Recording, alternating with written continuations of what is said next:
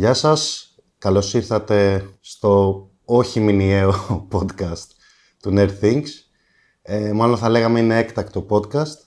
Είμαι ο Χριστόφορος. Είμαι ο Γιάννης. Και να ξεκαθαρίσουμε κάποια πράγματα πριν ε, πάμε στην ουσία. Όσοι μας ακολουθείτε γενικά στο, στα social media ε, στο YouTube θα δείτε ότι γενικά δεν έχουμε ανεβάσει τίποτα από το καλοκαίρι. Ο λόγος είναι ότι το site και το κανάλι βρίσκονται στον πάγο αυτή τη στιγμή και δεν ξέρουμε αν θα υπάρξει μετά λόγω έλλειψης χρόνου κυρίως και διάθεσης που το ένα φέρει το άλλο έτσι κι αλλιώς. Τώρα δεν ξέρουμε για την μορφή που μπορεί να πάρει μετά ή, ή αν θα συνεχίσουμε να κάνουμε. Το Γιάννη έτσι κι αλλιώς τον ακούτε και στο συνεσυμπόσιο. Θα δείξει. Ο λόγος ε, τώρα που κάνουμε αυτό το podcast είναι ότι εγώ και ο Γιάννης είδαμε το Ασόκα. Ο Γιάννης λόγω εμπάρκου από το συνεσυμπόσιο ναι, δεν είναι ακριβώς εμπάργκο, είναι ότι έχουμε συμφωνήσει από κοινού με το ΣΥΦΗ να μην ξανασχοληθούμε με το franchise αυτό. Αλλά εγώ δεν έχω σταματήσει να βλέπω. Η, σκληρή μοίρα το έφερε ώστε μετά το λόγο που σταματήσαμε στο συμπόσιο να κάνουμε, βγήκαν δύο πολύ ωραία πράγματα Star Wars για μένα. Οπότε ναι. Ναι, ισχύει. Και θα έχουμε μιλήσει και για τα δύο εδώ. Είναι κρίμα δηλαδή για αυτούς ε, που έχουν σταματήσει να βλέπουν Star Wars λόγω της Disney, που τους δικαιολογώ. Δεν μπορώ να τους πω γιατί όχι, γιατί η Disney έχει καταστρέψει το Star Wars. Πλήρης κατανόηση. Η μαγεία έχει χαθεί όσο καλά και να είναι τα προϊόντα. Έχει χαθεί ή επιστρέφει. Γι' αυτό είμαστε εδώ. Μείνετε συντονισμένοι. Βασικά, YouTube είναι, δεν λειτουργεί στην τηλεόραση. Οπότε, ναι, μαζευτήκαμε με τον Γιάννη δυο μας. Μιλήσουμε για το Ασόκα. Εγώ θέλω να πω κάποια γενικά πράγματα για το Star Wars. Θεωρώ ότι η μαγεία έχει χαθεί. Θεωρώ ότι υπάρχει μια πιθανότητα να αναζωπηρωθεί, αλλά δεν θα είναι σταθερή και γι' αυτό το λόγο δεν πιστεύω ότι η μαγεία θα επιστρέψει ποτέ σε full force, αν μου επιτρέπετε το λογοπαίγνιο. Ό,τι γνώμη και αν έχω για το Ασόκα και είναι full θετική, να το πω από τώρα, είναι πάρα πολύ απλά ότι υπάρχουν πάρα πολλές φωνές Υπάρχουν πάρα πολλά προϊόντα που ακόμα και τώρα που προσπαθούν να τα μειώσουν είναι πολλά.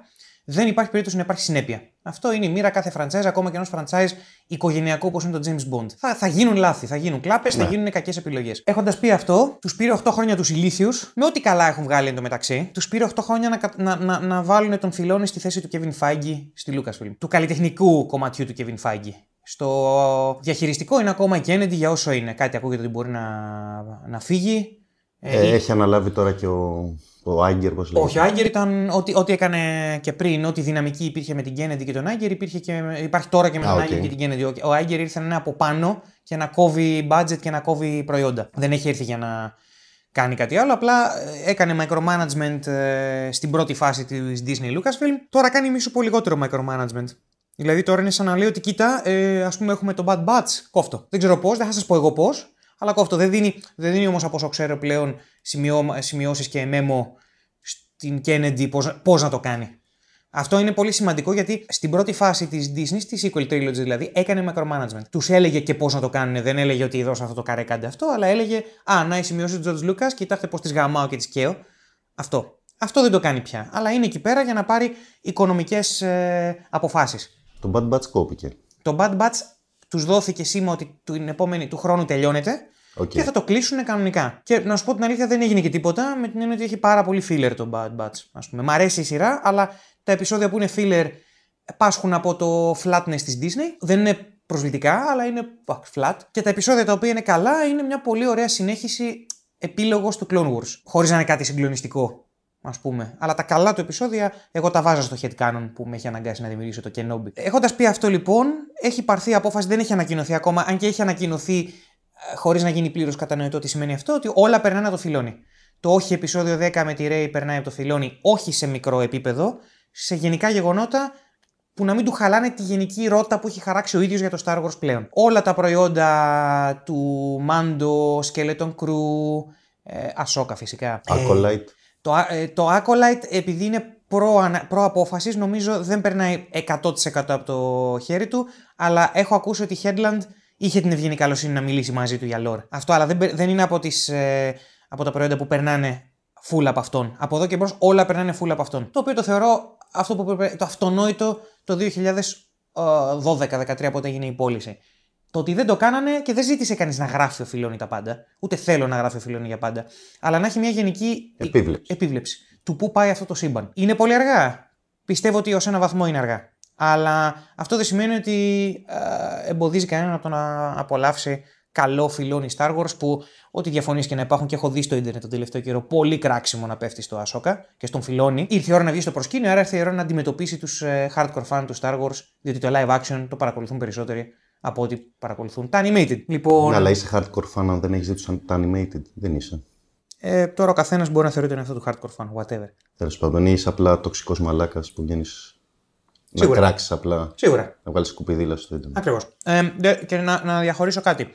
Δεν κράζουμε αυτούς που δεν Δεν κράζουμε αυτούς που δεν τους άρεσε μπράβο το Ασόκα, διότι υπάρχουν επιχειρήματα του να μην σε πείθει το Ασόκα ή να μην νιώσεις για το Ασόκα. Ναι, okay. Τα ακούω, δεν είμαι εδώ για να μιλήσω για αυτά. Δεν είμαι εδώ για να υπερασπιστώ τη σειρά. Είμαι εδώ για να πω γιατί μου αρέσει αυτή η σειρά. Ε, φυσικά θα αθετήσω αυτό που είπα, γιατί σίγουρα θα την υπερασπιστώ. αλλά αυτός είμαι. Το Ασόκα είναι μούφα τίτλος, με την έννοια το Rebel Season 5. Αυτό είναι πολύ σημαντικό. Όποιος δεν έχει δει τη σειρά και σκέφτεται να τη δει, αυτό το έχει πει ο Φιλόνι, ότι είναι χήμα το Rebel Season 5 και είναι χήμα το Rebel Season 5 αν στο Rebels ήταν πρωταγω... ξέρεις, είχε πιο πρωταγωνιστικό ρόλο η Ασόκα και δεν ήταν το crew. Ναι, το επιβεβαιώνω και εγώ μην έχοντας δει τα, το Rebels. Ε, έχω δει μόνο το Clone Wars και αυτό δεν το έχω ολοκληρώσει. Οπότε γνωρίζω ας πούμε για κάποιους χαρακτήρες. Για κάποιους χαρακτήρες έμαθα παράλληλα με το Ahsoka. Δηλαδή εμφανίστηκαν ε, χαρακτήρες ή κάποια arcs τα οποία συνδέονται ε, με το Clone Wars. Αλλά ναι, στην αρχή ας πούμε Έβλεπα κάποιους χαρακτήρες που δεν ήξερα καν τι ρόλο βαράνε και ποιο είναι το backstory τους. Ρώταγα εδώ το Γιάννη να μου πει τι, ναι, okay, ναι. τι ρόλο βαράει αυτός και τι κάνει. Ε, οπότε ναι, είναι Rebel. Δηλαδή, όσοι δεν έχετε δει το Rebels, θα δυσκολευτείτε λίγο στην αρχή με τους χαρακτήρες να συνδεθείτε έστω μαζί τους. Και με όποια πιθανή αδυναμία φέρνει ο τάδε ηθοποιός ή το τάδε γράψιμο για τον ε, χαρακτήρα κτλ. Δηλαδή, έρχεσαι στη μέση ενός πράγματος. Είναι ρε παιδί μου, σαν να βλέπετε το Breaking Bad χωρίς ασυγκρινοποιότητε, να το ξεκινήσετε στην ε, τέταρτη σεζόν. Θα αναγνωρίσετε το καλό παίξιμο, θα αναγνωρίσετε τα αρχέτυπα κτλ. Αλλά θα υπάρχει κάτι το οποίο λες τώρα τι παίζει με αυτόν; Ποια είναι η φάση του; Εγώ να πω γενικά για το Star Wars. Ε, δεν είμαι hardcore fan όπως είναι ο Γιάννης. Παρ' όλα αυτά, προς τα εκεί πάω σιγά σιγά. Δηλαδή, έχω διαβάσει και βιβλίο που δεν είχα διαβάσει, ας πούμε. Το πρώτο original κομμάτι της sequel, βασικά το πρώτο κομμάτι της original sequel τριλογίας που ήταν τα βιβλία του Timothy Zahn. Το, το Air to the Empire έχεις διαβάσει. Ναι. Που είναι και ο working title του καινούριου ναι. ταινίας του Φιλόνι. Και βλέπω και το Clone Wars τώρα, οπότε μάλλον πάω προς τα εκεί, δηλαδή μαθαίνω πολύ περισσότερα πράγματα. Γενικά το Star Wars το λάτρευα μικρός, την original τριλογία με αυτή, μεγάλωσα με αυτήν ε, και τώρα την αγαπάω.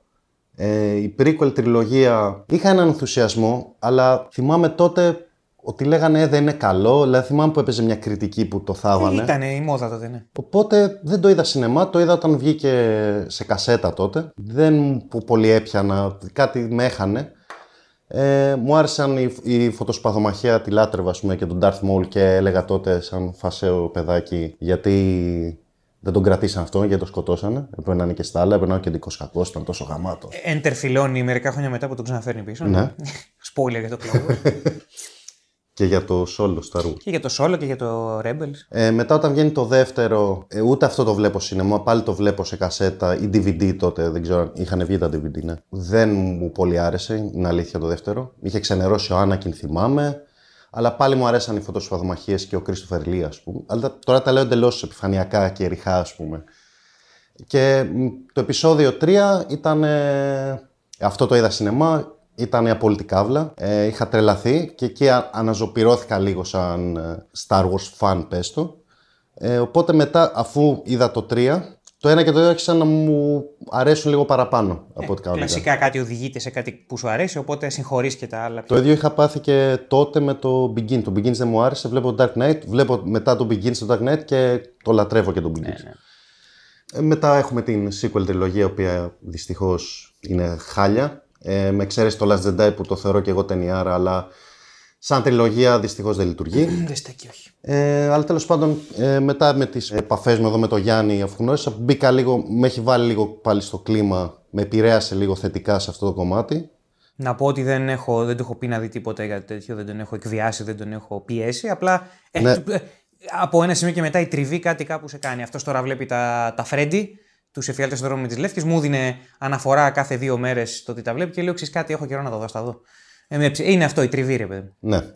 Ε, έκανα και εγώ ερωτήσεις, ας πούμε, για mm. Star Wars, που ήδη βγαίνουν πράγματα, οπότε ήταν κάποιοι χαρακτήρες που δεν ήξερα, ο Γιάννης μου εξηγούσε. Οπότε σιγά σιγά έμπαινα σε ένα κλίμα, ε, ξανά έμπαινα σε ένα κλίμα τριβής με το Star Wars. Μετά είχαμε τις σειρές και οι σειρές, δηλαδή έχουμε το Mandalorian. Ωραίο είναι, αλλά με τις αδυναμίες του. Έχει αδυναμίες, ναι. Πλέον έχει αδυναμίες.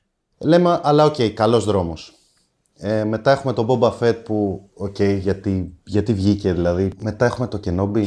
Δυστυχώς έχουμε το Kenobi. Έχουμε το Kenobi που ήταν σε φάση γιατί δεν θέλω να ξαναδώ, όντως εκεί με έπιασε και εμένα. Δεν θέλω να δω ό,τι βγάζει Disney Star Wars, δεν θέλω να το ξαναδώ ποτέ. Το συχάθηκα. Εγώ που δεν είμαι τόσο πορωμένος, ε, με αυτό και με το Rise of Skywalker. Ε, έχω... Είναι προσβλητικά προϊόντα και τα δύο. Ένιωσα άσχημα που τα βλέπω. Ένιωσα πάρα πολύ άσχημα. Χωρίς να είμαι hardcore fan δηλαδή. Δεν χρειάζεται να είσαι hardcore fan για να καταλάβει την κατάσταση και τον ναι, ναι. κινησμό έτσι. Και το Rise έχει ότι είναι όμορφη ταινία.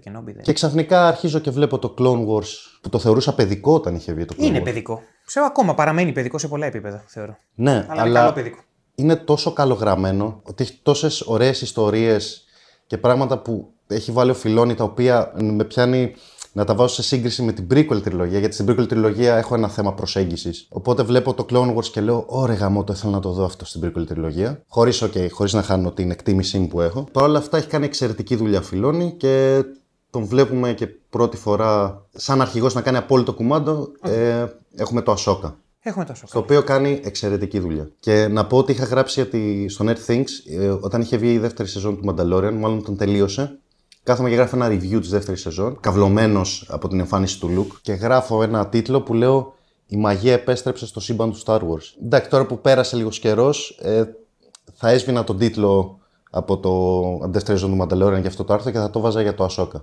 Γιατί το Ασόκα το τηρεί, δηλαδή τώρα που έχει περάσει και λίγος καιρός, το τηρεί αυτό το ε, πράγμα. Ναι, για γιατί μένα. η Ασόκα είναι ένα ολοκληρωμένο από την αρχή στο τέλος έχει την συνέπεια της μαγείας. Ενώ το Mandalorian, και γι' αυτό το λόγο εγώ διαφωνώ με την με πολύ μάζα που ξέρεις, ενθουσιάστηκαν με τον Λουκ αλλά με τίποτα άλλο. Ναι, είναι λογικό. Αν σου μένει μόνο ο Λουκ, έχει πρόβλημα η σεζόν. Εγώ, εμένα ναι. μου άρεσε η σεζόν και το κερασάκι ήταν ο Λουκ γιατί ήταν ο Τζεντάι που έπρεπε να εμφανιστεί σε εκείνο το σημείο. Δεν θεωρώ ότι ήταν fan service. Ήταν fan service σημείο μέσα στη σκηνή. Το ότι ο, ο, ο, ο Γκρόγκου εμπιστεύτηκε τον R2D2, αυτό με σε φάση να είναι τελείως μέτα. Αυτό θα το κάνει και ο Λούκας σημειωτέων. Γιατί ναι. ο Λούκας είναι πουτάνα του R2D2. Ναι. Γιατί ο Λούκας είναι ο R2D2.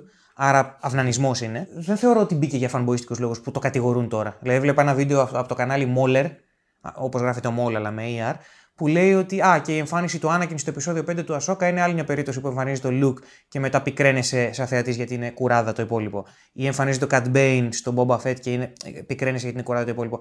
Όχι, όχι, όχι. Όχι. Λυπάμαι, αλλά υπάρχει χρήση του Luke μέσα στο σενάριο. Υπάρχει, αν υπάρχει χρήση του αρχετύπου του Jedi Master μέσα στο σενάριο, μάλλον αν δικαιολογείται η χρήση, τότε περνάει δομικά στέκει. Δεν είναι φανμποίστικο. Το αν έπρεπε να μπει ο Λουκ ή όχι, ούτε αυτό θα το συζητήσω. Φυσικά και πρέπει να μπει ο τύπος που θα ιδρύσει τη νέα γενιά Jedi, άσχετα αν τα σκάτωσε μετά στη Sequel Trilogy ή μεταξύ 6 και 7. Δεν συμφωνώ με τον τίτλο, ειδικά όπως αποδείχθηκε η τρίτη σεζόν του Mandalorian, η οποία είναι μέτρια και ναι. άνηση. Ε, αλλά θα συμφωνήσω πλήρως ότι αυτός ο τίτλος ταιριάζει πλήρως στο Ασόκα. Ό,τι και αν γίνει μετά. Εντάξει, να πω και εγώ ότι τώρα που βλέπω το Clone Wars και είδα και το Ασόκα. Χαίρομαι που ο Φιλόνι είναι, θα είναι ο, ο βασικός οργανωτής, ας πούμε, των ε, ταινιών που θα βγουν γενικά ταινιών σειρών και ό,τι όλου του Σάγκα. Ο τύπος έχει κερδίσει με το σπαθί του την διαδοχή από τον Λούκας και θα πω ότι κάνει και καλύτερη δουλειά. Απλά δεν είναι τόσο αρχιτυπικός όσο ο Λούκας. Ο Λούκας στηρίζεται στο πόσο ιδιοφυα ήταν στα αρχέτυπα που παρουσίαζε. Ο Φιλόνι δεν το έχει αυτό, αλλά κάνει, σηκώνει τα μανίκια και κάνει τη σκληρή δουλειά που δεν την έκανε ο Λούκας ομολογουμένο στα prequel, ας πούμε. Θα έλεγα ότι όσοι είστε, ας πούμε, ε, αρνητικοί απέναντι στο Star Wars πλέον, δώστε μια ευκαιρία σε ό,τι θα βγει ε, λόγω του φιλόνι, όχι τίποτα άλλο.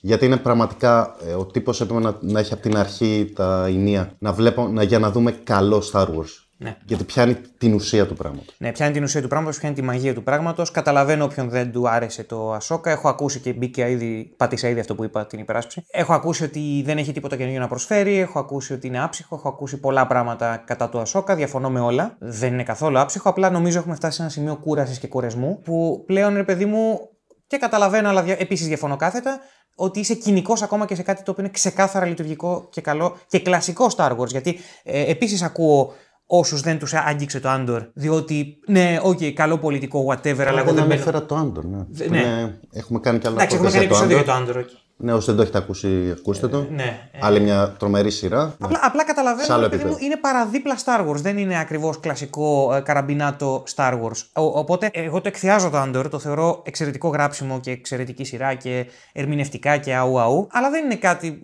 Σε περίπτωση που με παρεξήγησαν τα πέντε άτομα που μας ε, άκουσαν τότε, δεν θεωρώ ότι αυτό πρέπει να είναι το Star Wars συνολικά. Το Star Wars πρέπει να είναι αυτό που κάνει ο Φιλόνι. Το Star Wars πρέπει να είναι η αρχετυπική καύλα που κάνει ο Λούκας με τα, με τα πασπαλίσματα γκρι, γκριζαρίσματος που κάνει ο Φιλόνι. Δηλαδή, ήδη, ήδη ο Baylan Skoll, είμαστε σε ένα σημείο που ξέρεις, προχωράνε τα χρόνια και προχωράει και η pop κουλτούρα και μεγαλώνουν θεατές, γεννάνε άλλους θεατές κτλ. κτλ. Και οφείλει ένα franchise να μεγαλώνει αντίστοιχα. Γι' αυτό εγώ τα prequel τα θεωρώ φυσική εξέλιξη των original, ας πούμε. Και τέλος πάντων και να διαφωνούμε με την προσέγγιση, θα έπρεπε να υπάρχει αντίστοιχη οριμότητα. Ότι θα πάω να σας δώσω κάτι άλλο. Και γι' αυτό το, το sequel trilogy είναι ένα τεράστιο βήμα πίσω. Διότι εν τω μεταξύ, όσο ο θεατής γίνεται πιο έξυπνος, από τον πρώτο θεατή που είδε την πρώτη ταινία ever στο χωριό στη Γαλλία, ναι. που είδε το τρένο και νόμιζε ότι έρχεται να τον πατήσει τρένο, που ήταν σαν κρομανιόν και κοπανιόταν με ένα μπούγκα, ας πούμε, κόκαλο. Έχουμε φτάσει σε ένα σημείο που οι θεατές τώρα είναι πιο έξυπνοι, άσχετα με το ότι υπάρχουν πολλοί ηλίθιοι εκεί έξω είναι πιο έξυπνοι στη γλώσσα και, και, και πιο γνώστες της γλώσσας του σινεμά και της αφήγησης από τον θεατή του 1970 κάτι. Το Star Wars λοιπόν και κάθε μεγάλο φραντσές οφείλει να μεγαλώνει και να βαθαίνει κτλ. Αυτό που κάνει ο Φιλόνι είναι να, να, να αγκαλιάζει την κρυζίλα που πρέπει να έρθει σε ένα franchise το οποίο ξεκίνησε από άσπρο μαύρο. Δεν λέω να καταργηθούν οι Jedi και οι Sith, θα το ήθελα προσωπικά, αλλά δεν λέω ότι αυτή είναι η σωστή οδός. Πρέπει να υπάρχουν, ε, δεν έπρεπε ποτέ να υπάρχει το πρώτο τάγμα, έπρεπε να υπάρχει το Imperial Remnant και ο Bailan Skull. Αν προσέξετε, το Ahsoka κάνει τα πάντα που κάνει το επεισόδιο 7, τα κάνει όλα, αλλά τα κάνει καλά το πώς αποκτάει μια γυναίκα δύναμη, το πώς κυριολεκτικά και μεταφορικά, ε, το πώς ψάχνουμε να βρούμε σε ένα, σε ένα κρυφό σημείο έναν αγαπητό χαρακτήρα, δύο, whatever. Επανάληψη εικονογραφίας της αυτοκρατορίας, αλλά σε άλλα πλαίσια και όχι κοροϊδεύοντας το θεατή ότι είναι άλλο όνομα, άρα είναι άλλο πράγμα. Και βάζει το ελάχιστο δυνατό να στο κάνει πιο έξυπνο οπτικά, όπως με τις κορδέλες τη κόκκινες, ας πούμε. Ε, και άλλα τέτοια στοιχεία που θα πιάσουμε αργότερα. Συνολικά λοιπόν, εγώ, ε, σαν πρώτη εντύπωση μάλλον, θέλω να πω ότι το Ασόκα δεν είναι αριστούργημα. Αλλά δεν θα πω καμία ταινία Star Wars αριστούργημα από μόνα τους. Το Star Wars ήταν πάντα κάτι παραδίπλα για μένα. Ούτε το Empire Strikes Back. Ούτε το Empire Strikes Back το θεωρώ αριστούργημα του κινηματογράφου με τους συμβατικούς κανόνες του πράγματος. Το Star Wars ήταν πάντα κάτι δίπλα, σε άλλο βάθρο. Και ό,τι συγκρίνω, το συγκρίνω εντός του Star Wars. Το Ασόκα παραμένει όχι αριστούργημα, αλλά παραμένει και το επεισόδιο 7 που πρέπει να είχαμε πάρει. Με διάφορα στοιχεία τα οποία ανέφερα πριν ε, τα οποία υπήρχαν σαν υλικά στο Force Awakens, αλλά χρησιμοποιήθηκαν με τον πιο τεμπέλικο τρόπο. Ακόμα, ακόμα και ο Timothy Zahn στο Air to the Empire έγραψε τη συνέχιση της αυτοκρατορίας και ενώ δεν είναι απαραίτητα το σωστό επεισόδιο 7, όπως και το Ashoka δεν είναι το σωστό επεισόδιο 7, και γι' αυτό δεν, μάλλον, όχι και γι' αυτό δεν είναι το επεισόδιο 7, και καλώς δεν είναι το επεισόδιο 7, άμα πεις ότι συνεχίζω σε μικρή κλίμακα αυτό που κάνει το 456, είναι πολύ σωστή συνέχιση. Εγώ στο επεισόδιο 7 θα βάζα άλλους κακούς. Γιατί είναι άλλο πράγμα. Στο επεισόδιο 1 η κακή είναι από μέσα, το Trade Federation και η ίδια η Δημοκρατία. Στο επεισόδιο 4 είναι η Αυτοκρατορία και στο επεισόδιο 7 θα έπρεπε να είναι οι Mandalorians, η Yuuzhan Vong, θα έπρεπε να είναι κάτι άλλο. Άρα είναι ένα κινηματογραφικό event που περιμένεις και ενδιάμεσα τακτοποιείς τα πιο τυπικά και casual πραγματάκια τα οποία πια είναι. Δεν τελειώνει μια Αυτοκρατορία σε εκείνη τη μάχη, υπάρχουν ακόμα α, ερήπια, ε, ε, ερήπια, απολυφάδια. Ποια είναι αυτά, πάμε να βρούμε το πιο ενδιαφέρον. Ποιο είναι το πιο ενδιαφέρον, το είχατε και από το 1991, αλλά επιλέξατε να κάνετε Hacks και Snoke και Kylo Ren. Και αυτά ήταν ο Sherlock Holmes, αν ήταν μπλε, εξωγήινος και αυτοκρατορικός. Τι είναι λοιπόν, είμαστε, έχουμε τη συνέχιση του Rebels 4, όπου στο Rebels 4 εξαφανίζεται ο Ezra Bridger. Sorry, θα τα λέω τα ονόματα σαν να το ξέρετε. Δεν μπορώ να σας κάνω walkthrough, όπως δεν μπορούσε και φιλώνει. Ε, ο Έζρα Μπρίτζερ αυτοθυσιάζεται για να αυτοεξοριστεί μαζί με τον Θρόν όμως ε, μέσω των ε, διαστημικών φαλενών σε έναν άλλο, άλλο γαλαξία γιατί ο Θρόν τους κεφαλοκλείδωσε, τους γάζωσε κανονικά. Οπότε μαζί με μια δημιουργία του Θρόν, ας πούμε, φύγανε σε άλλο γαλαξία και περάσαν τα χρόνια. Πόσο, 10 πλέον, 10 κάτι έχουν περάσει, νομίζω, όχι, λιγότερο, με τα γεγονότα της Original Trilogy κτλ. που ψάχνουν να βρουν τρόπο να βρουν τον Έζρα. Οι κακοί ψάχνουν τρόπο να βρουν τον Θρόν. Ναι. Λοιπόν, η Σαμπίν είναι σε μια φάση που έχει χάσει τον κομμενάκι, έχει χάσει και το Μάνταλορ, δεν έχει τίποτα, δεν έχει πατρίδα, δεν έχει γκόμενο, δεν έχει τίποτα, δεν έχει μάστερ, διότι η Ασόκα έχει τα δικά της ψυχολογικά και το πρώτο μισό αυτής της σεζόν είναι τα πέντε πρώτα επεισόδια αυτής της σεζόν είναι η Ασόκα να ξεπεράσει την κατάθλιψή της. Είναι λοιπόν ένας αγώνας δρόμου ποιος θα φτάσει πρώτος στον άλλο γαλαξία και ποιος θα φύγει πρώτος από τον άλλο γαλαξία. Αυτό είναι το point. Είναι μια ταινία 8 επεισοδίων, κομμένη στα 8. Δεν είναι έτοιμη να γίνει κινηματογραφική ταινία, δηλαδή αν την κάνεις edit εκεί που τελειώνει το ένα, αρχίζει το άλλο να, το, να τα κοτσάρεις όλα μαζί, δεν βγαίνει μια συνεπής ταινία. Πρέπει να του φας πράγματα. Αλλά πραγματικά δυσκολεύομαι μερικές φορές να δω τι θα του κόβε από αυτό το πράγμα. Διότι ακόμα και τα επεισόδια 3, ας πούμε, ή επεισόδια 6 ή 7, όχι στο 6 Sky of Thrones, στο 7 νομίζω, που είναι λίγο πιο χαλαρά, ας πούμε, παρά το γεγονός. Όταν λέω χαλαρά, δεν λέω ότι δεν έχουν μάχες, λέω ότι δεν γίνονται και πολλά για να προωθηθεί η πλοκή. Αλλά ο Φιλόνι έχει έναν μαγικό τρόπο, επειδή είναι τηλεοπτικός συγγραφέας κυρίως, έτσι σεναριογράφος, να γεμίζει και, τις, και τα πιο αργά επεισόδια με σκηνές χαρακτήρων. Αυτό που έχει ξεχάσει ο θεατής ο μέσος σήμερα, τη σήμερα ημέρα νιώθω, είναι ότι αν δεν προωθείται η πλοκή, ε, είναι filler το επεισόδιο. Όχι, ε, το οποίο είναι τεράστιο λάθος, διότι κάποτε όταν γράφαν σοβαρά σενάρια οι άνθρωποι, φροντίζανε μια σκηνή να εξυπηρετεί είτε χαρακτήρα είτε εμ, πλοκή. Όταν λοιπόν έχεις δύο χαρακτήρες που απλά μιλάνε, δεν προωθείται πλοκή, αλλά προωθείται σίγουρα χαρακτήρας. Έχουμε λοιπόν ένα επεισόδιο 3, όπου η, δεν θα μπω σε λεπτομέρειες για το επεισόδιο 3, όπου βλέπεις μια σύσφυξη σχέσεων και συζητάνε για τα συναισθήματά τους η Ασόκα με την Σαμπίν. Βλέπεις στο επεισόδιο 7 ότι ο Έζρα με την Σαμπίν συζητάνε και κάνουν catch-up κτλ. Το ξέρουμε ότι έχει πεθάνει αυτοκράτορα, αλλά εγώ θέλω να τους δω να το συζητάνε αυτό. Δεν λέω ότι έγινε με αριστουργηματικό τρόπο, αλλά δεν ένιωσα ότι υπήρξε νεκρό βάρος στα 8 επεισόδια αυτά. Ε, Επίσης, αυτό που λες, ε, το κάνουν και οι μεγάλες σειρές. Για παράδειγμα, το Σοπράνο και το Wire το Breaking είναι Bad, αυτό το, πράγμα, το Breaking Bad. Ryan Johnson. Ασχολούνται πολύ με τους χαρακτήρες. Και, και θεωρούνται οι top σειρές που έχουν βγει. Εντάξει, απλά το Σοπράνο δεν είναι πλοκοκεντρικό. Είναι χαρακτηροκεντρικό, έτσι να το πούμε αυτό. Υπάρχει όμως πάντα και μια πλοκή. Ναι, είναι χαρακτηροκεντρικό. Ναι, απλά το Star Wars είναι πιο πλοκή. Θέλω να καταλήξω ότι ο Φιλόνι τηρεί απόλυτη ισορροπία. Εμένα αυτό που μου άρεσε είναι ότι κάθε επεισόδιο προωθεί και πλοκή, προωθεί και χαρακτήρες. Σου δίνει και μάχη. Και σου δίνει και μάχη και σου δίνει και φρέσκο Star Wars. Σου δίνει καινούργια πράγματα να δεις. Ή έστω πράγματα που και έχουν παιχτεί Τώρα που βλέπω και το Clone Wars, το ξαναλέω, που τα βλέπω τώρα στο Clone Wars, αλλά ας πούμε εντάξει, περισσότεροι δεν έχουν δει το Clone Wars που θα δουν το Ahsoka. Οπότε βλέπουν καινούργια πράγματα. Έβλεπα φρέσκα, φρέσκα πλάσματα. Mm. Ναι, ναι, ναι, οι χελονίτσες, ναι, αυτές. Οι χελονίτσες, οτιδήποτε και ήταν φρέσκο και ήταν και ωραίο. Δεν ήταν βλακιούλα ή επανάληψη παλιού μοτίβου, ας πούμε. Έβλεπες και μιλάμε, OK, είναι το Star Wars ε, που είναι ένας γαλαξίας που ε, έχει, είναι γεμάτος ζωή και διάφορες οντότητες και ο Φιλόνι φροντίζει να σου δίνει καινούργια πράγματα. Ακριβώς. Επίσης, να πούμε ότι ας πούμε, είναι, είναι το γνώριμο, αλλά όχι επανάληψη. Αυτό κάνει ο Φιλόνι καλά. Δηλαδή, οι χελώνες είναι τα Ewok. Χαίρο πολύ. Αλλά εμένα δεν, δεν μου άφησε να κάτσω να σκεφτώ ότι είναι τα Ewok. Διότι είναι το αρχέτυπο. Αυτό είναι το θέμα, ότι παίζει με αρχέτυπα. Δεν κανιβαλίζει τον εαυτό του όπως έκανε ο JJ. Κανιβαλίζει το ίδιο το Star Wars, κανιβαλίζει άλλα πράγματα, αρχέτυπα. Όταν, όσο κανιβαλίζει αρχέτυπα, γι' αυτό η τέχνη συνεχίζει να ανακυκλώνει τα ίδια πράγματα, τα ίδια αρχέτυπα, συγγνώμη, με διαφορετικό τρόπο εδώ και χιλιάδες χρόνια. Γυρίζουμε πίσω στις ιστορίες γύρω από τη φωτιά, που θα όλα είναι επανάληψη αυτών των ιστοριών, αλλά προωθούνται οι ιστορίες δεν κάνουν κύκλο, κάνουν σπιράλ. Με βάση αυτό, ο Φιλόν είναι.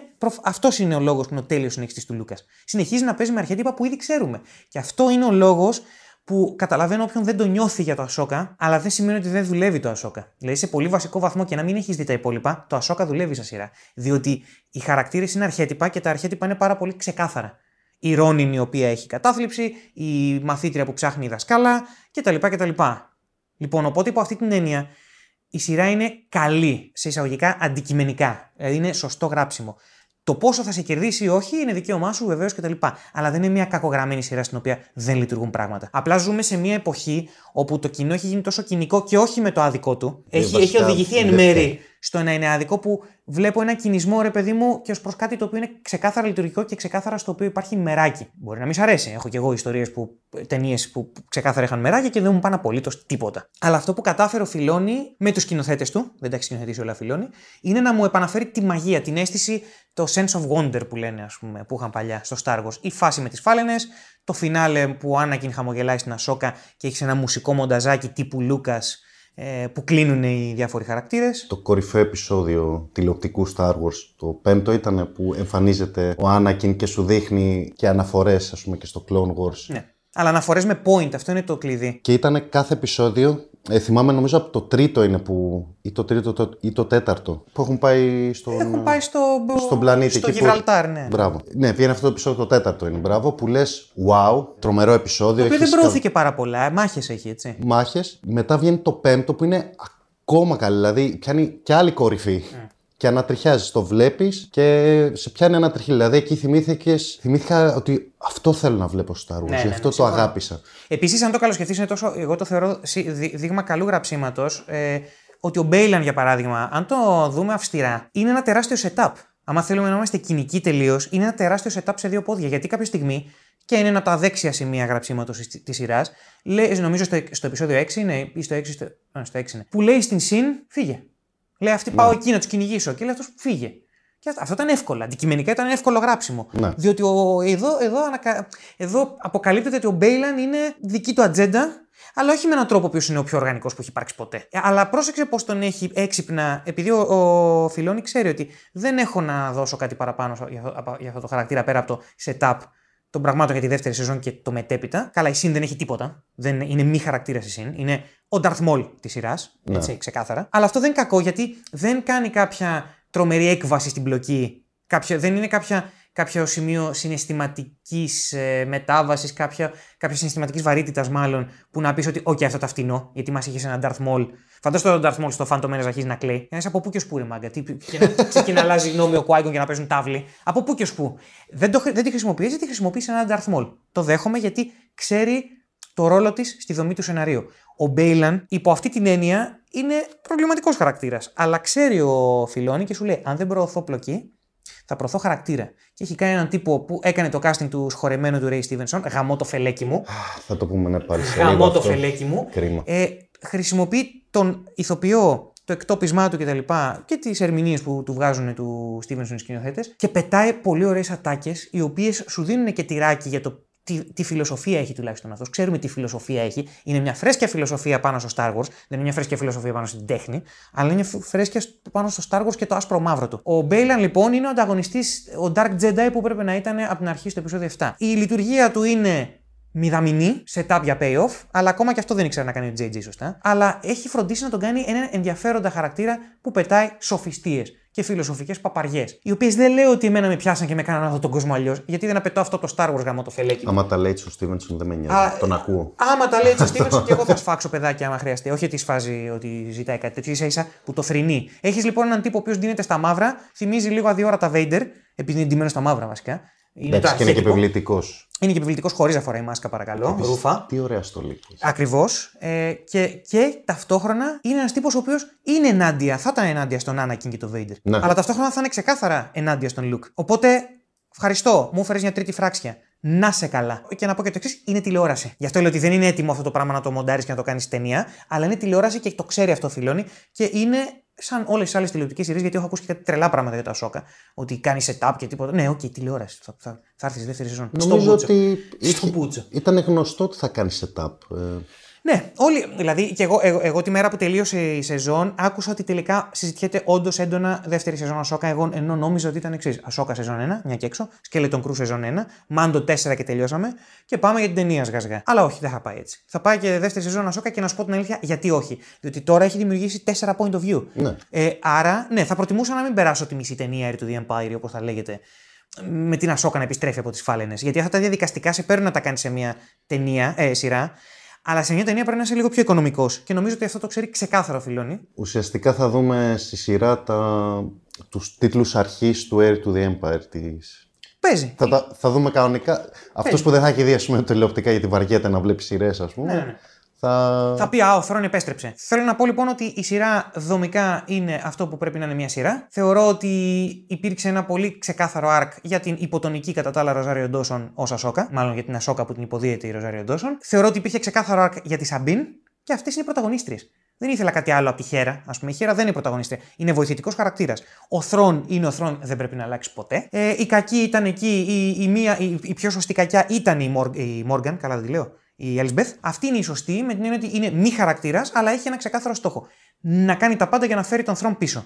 Το καταφέρνει. Αυτή έχει το arc. Γι' αυτό αυτή κερδίζει το θάνατο στο τέλος. Σαν κακιά. Και οι άλλοι δύο είναι το setup, τα παρακλάδια του, του ότι ο Φιλόνι συνεχίζει να προσπαθεί να αναιρέσει τα σκατά που έκανε η Disney στα, στα πρώτα χρόνια διακυβέρνησης, ας πούμε.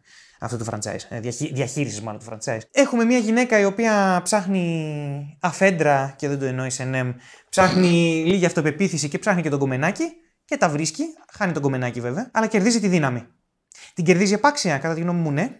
Ναι. Λίγο βιαστικά, ναι, λίγο, αλλά επάξια. Καμία σχέση με τη Ρέι. Και την Ασόκα η Εντάξει, οποία. την κερδίζει όσο γρήγορα την κέρδισε και ο Λουκ στο Ο, ο, New ο- Hope. ναι, οκ, κοίταξε. Ο Λουκ δεν του αφυπνίστηκε η δύναμη. Απλά του δόθηκε ευκαιρία να τη χρησιμοποιήσει. Στην ε, Σαμπίν την έψαχνε, ήταν το arc της δηλαδή, να βρει τη δύναμη. Ναι, OK. OK. Να σου πω πο- από ποιον έγινε πιο σωστά. Δηλαδή η Σαμπίν είναι ταυτόχρονα και ο Φιν και η Ρέι μαζί. Και, Οκ. και, και Το κυριολεκτικά δέχομαι. ο τέτοιος, ο Φιλόνι βγάζει τα παπάρια του έξω, τα, τα, τα τρίβει σε διάφορες κάμερες και οθόνες και κούτελα και λέει: Κοιτάξτε, αυτή η στιγμή που η Σαμπίν τραβάει το φωτόσπαθο είναι το Force Awakens. Κυριολεκτικά λέει εδώ Force Awakens. Όσον αφορά την ιστορία, κάλυψες αυτό το κομμάτι πιστεύω. Να προσθέσω εγώ κάτι το οποίο το βλέπω σαν κριτική και είναι εδώ πάμε στην κακοπροαίρετη και τοξική κριτική. Βλέποντας το Ασόκα, καθόμουν και χάζευα βίντεο στο YouTube να δω γενικά τι γίνεται ας πούμε, με τα reviews, πώς το βλέπει ο κόσμος. Ναι, γιατί αν και αυτό δεν πάει καλά, τελείωσε. Τι έχει να προσφέρει η Disney σε Star Wars, τη γαμίσαμε. Ναι. Να δω γενικά πώς το έχει δεχτεί. Και τα βίντεο που μου εμφάνισε ήταν όλα το κράξιμο αυτό από το παδικό και το alt-right κράξιμο. Αφού βλέπεις τσουκαλάβρα, αγόρι μου, ξέρει ο αλγόριθμος τι κουμάσι είσαι και τις σε ενδιαφέρει. Ναι, εντάξει, δεν έχεις άδικο. Μην μου λες ότι δεν έχω άδικο. ναι. ε, Τέλος πάντων, και μία από τις κριτικές της σειράς είναι ότι είναι woke, as woke, ήθελα να το πω, συγγνώμη. Η κριτική είναι, ας πούμε, ότι α, είναι μόνο γυναικοί χαρακτήρες. Ε, Ο άντρας είναι ο κακός. Ο άντρας είναι ο κακός, ναι. Καβαλάνε όλο το ρεύμα αυτό της εποχής και πώς κάνετε έτσι στο Star Wars. Βλέποντας τη σειρά, βλέπεις γυναικείους χαρακτήρες. Οκ, οι γυναίκες κάνουν κουμάντο.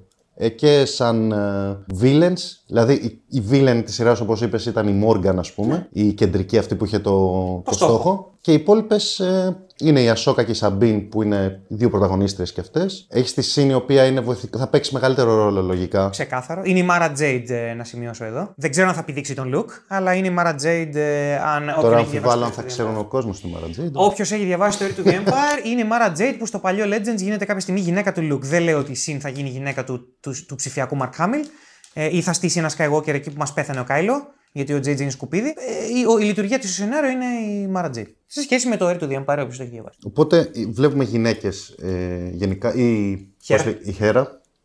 Χέρα Συντούλα. Η χέρα βοηθείας, ναι. Ναι, αυτή. Οπότε βλέπεις είναι γυναικοκεντρικό, αλλά είναι κανονικά γραμμένοι χαρακτήρες. Δεν είναι αυτό το. Ω, πρέπει να βάλω γυναίκες.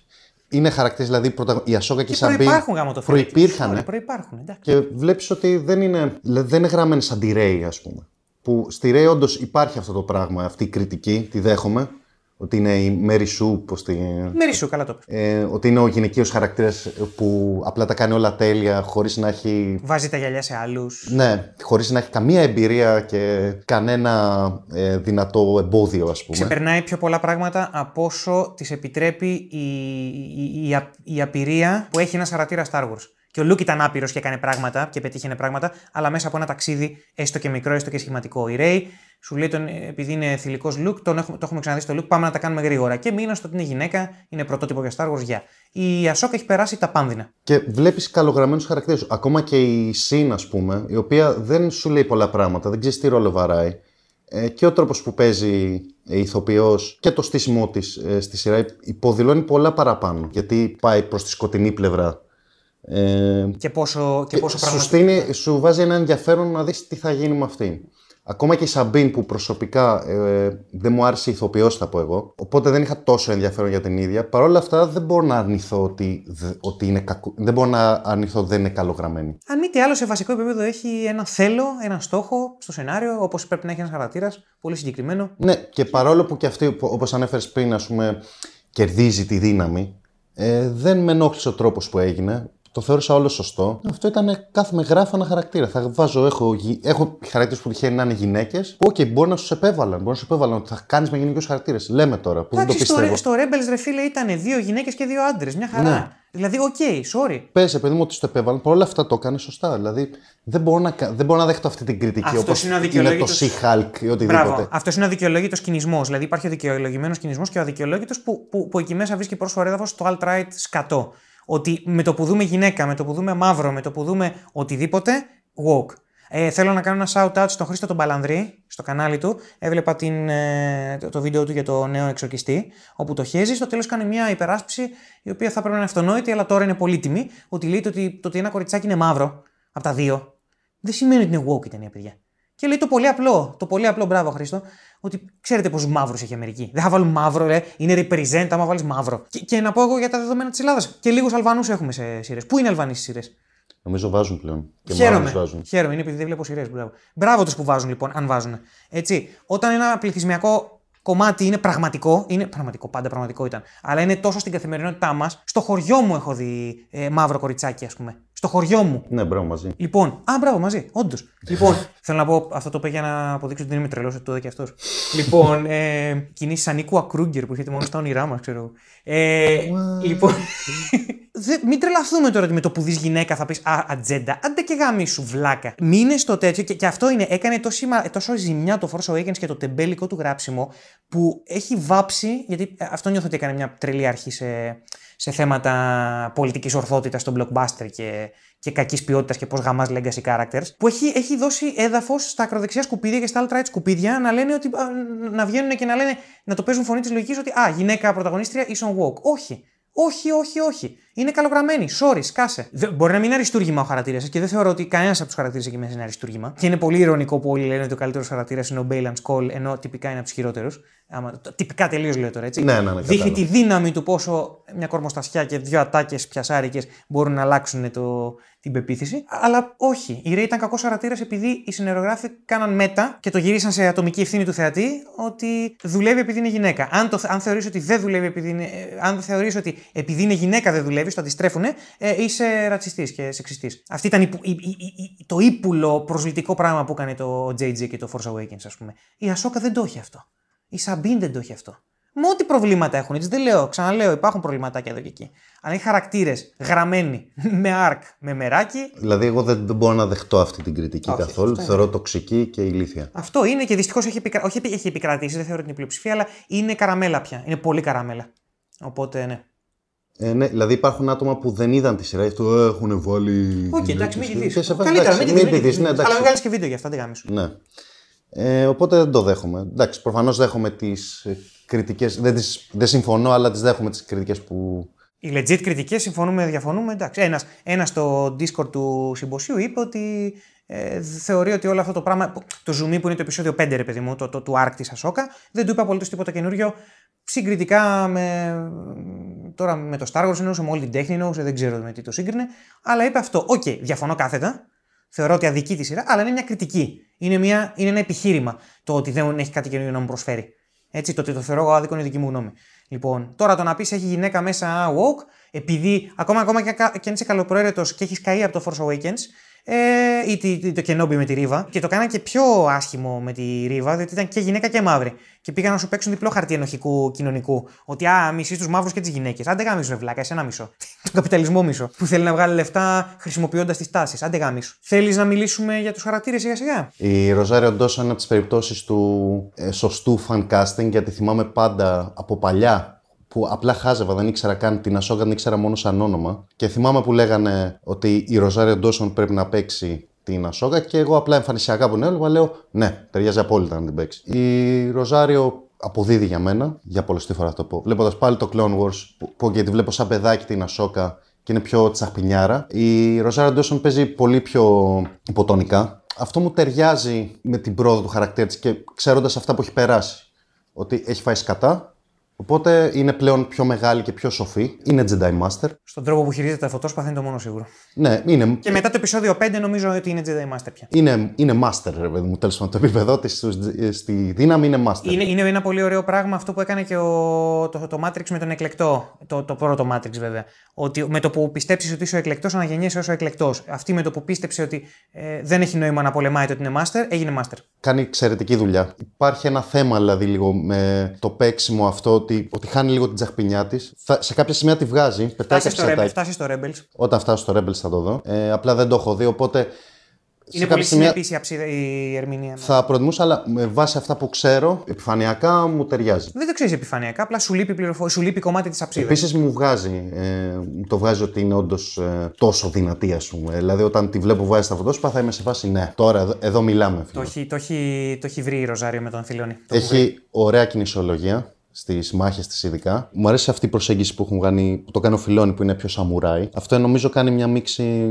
original με, με prequel trilogy στις μάχες. Είναι, είναι η σωστή μίξη. Αυτό που για άλλη μια φορά απέτυχε αυτό το σκουπίδι που λέγεται JJ. Γιατί έχει, τους βλέπεις εκεί που παλεύουν σαν να έχουν βάρος στα φωτόσπαθα, κάνουν μια στροφή γύρω τον εαυτό τους για να σου δώσουν και την prequelίλα.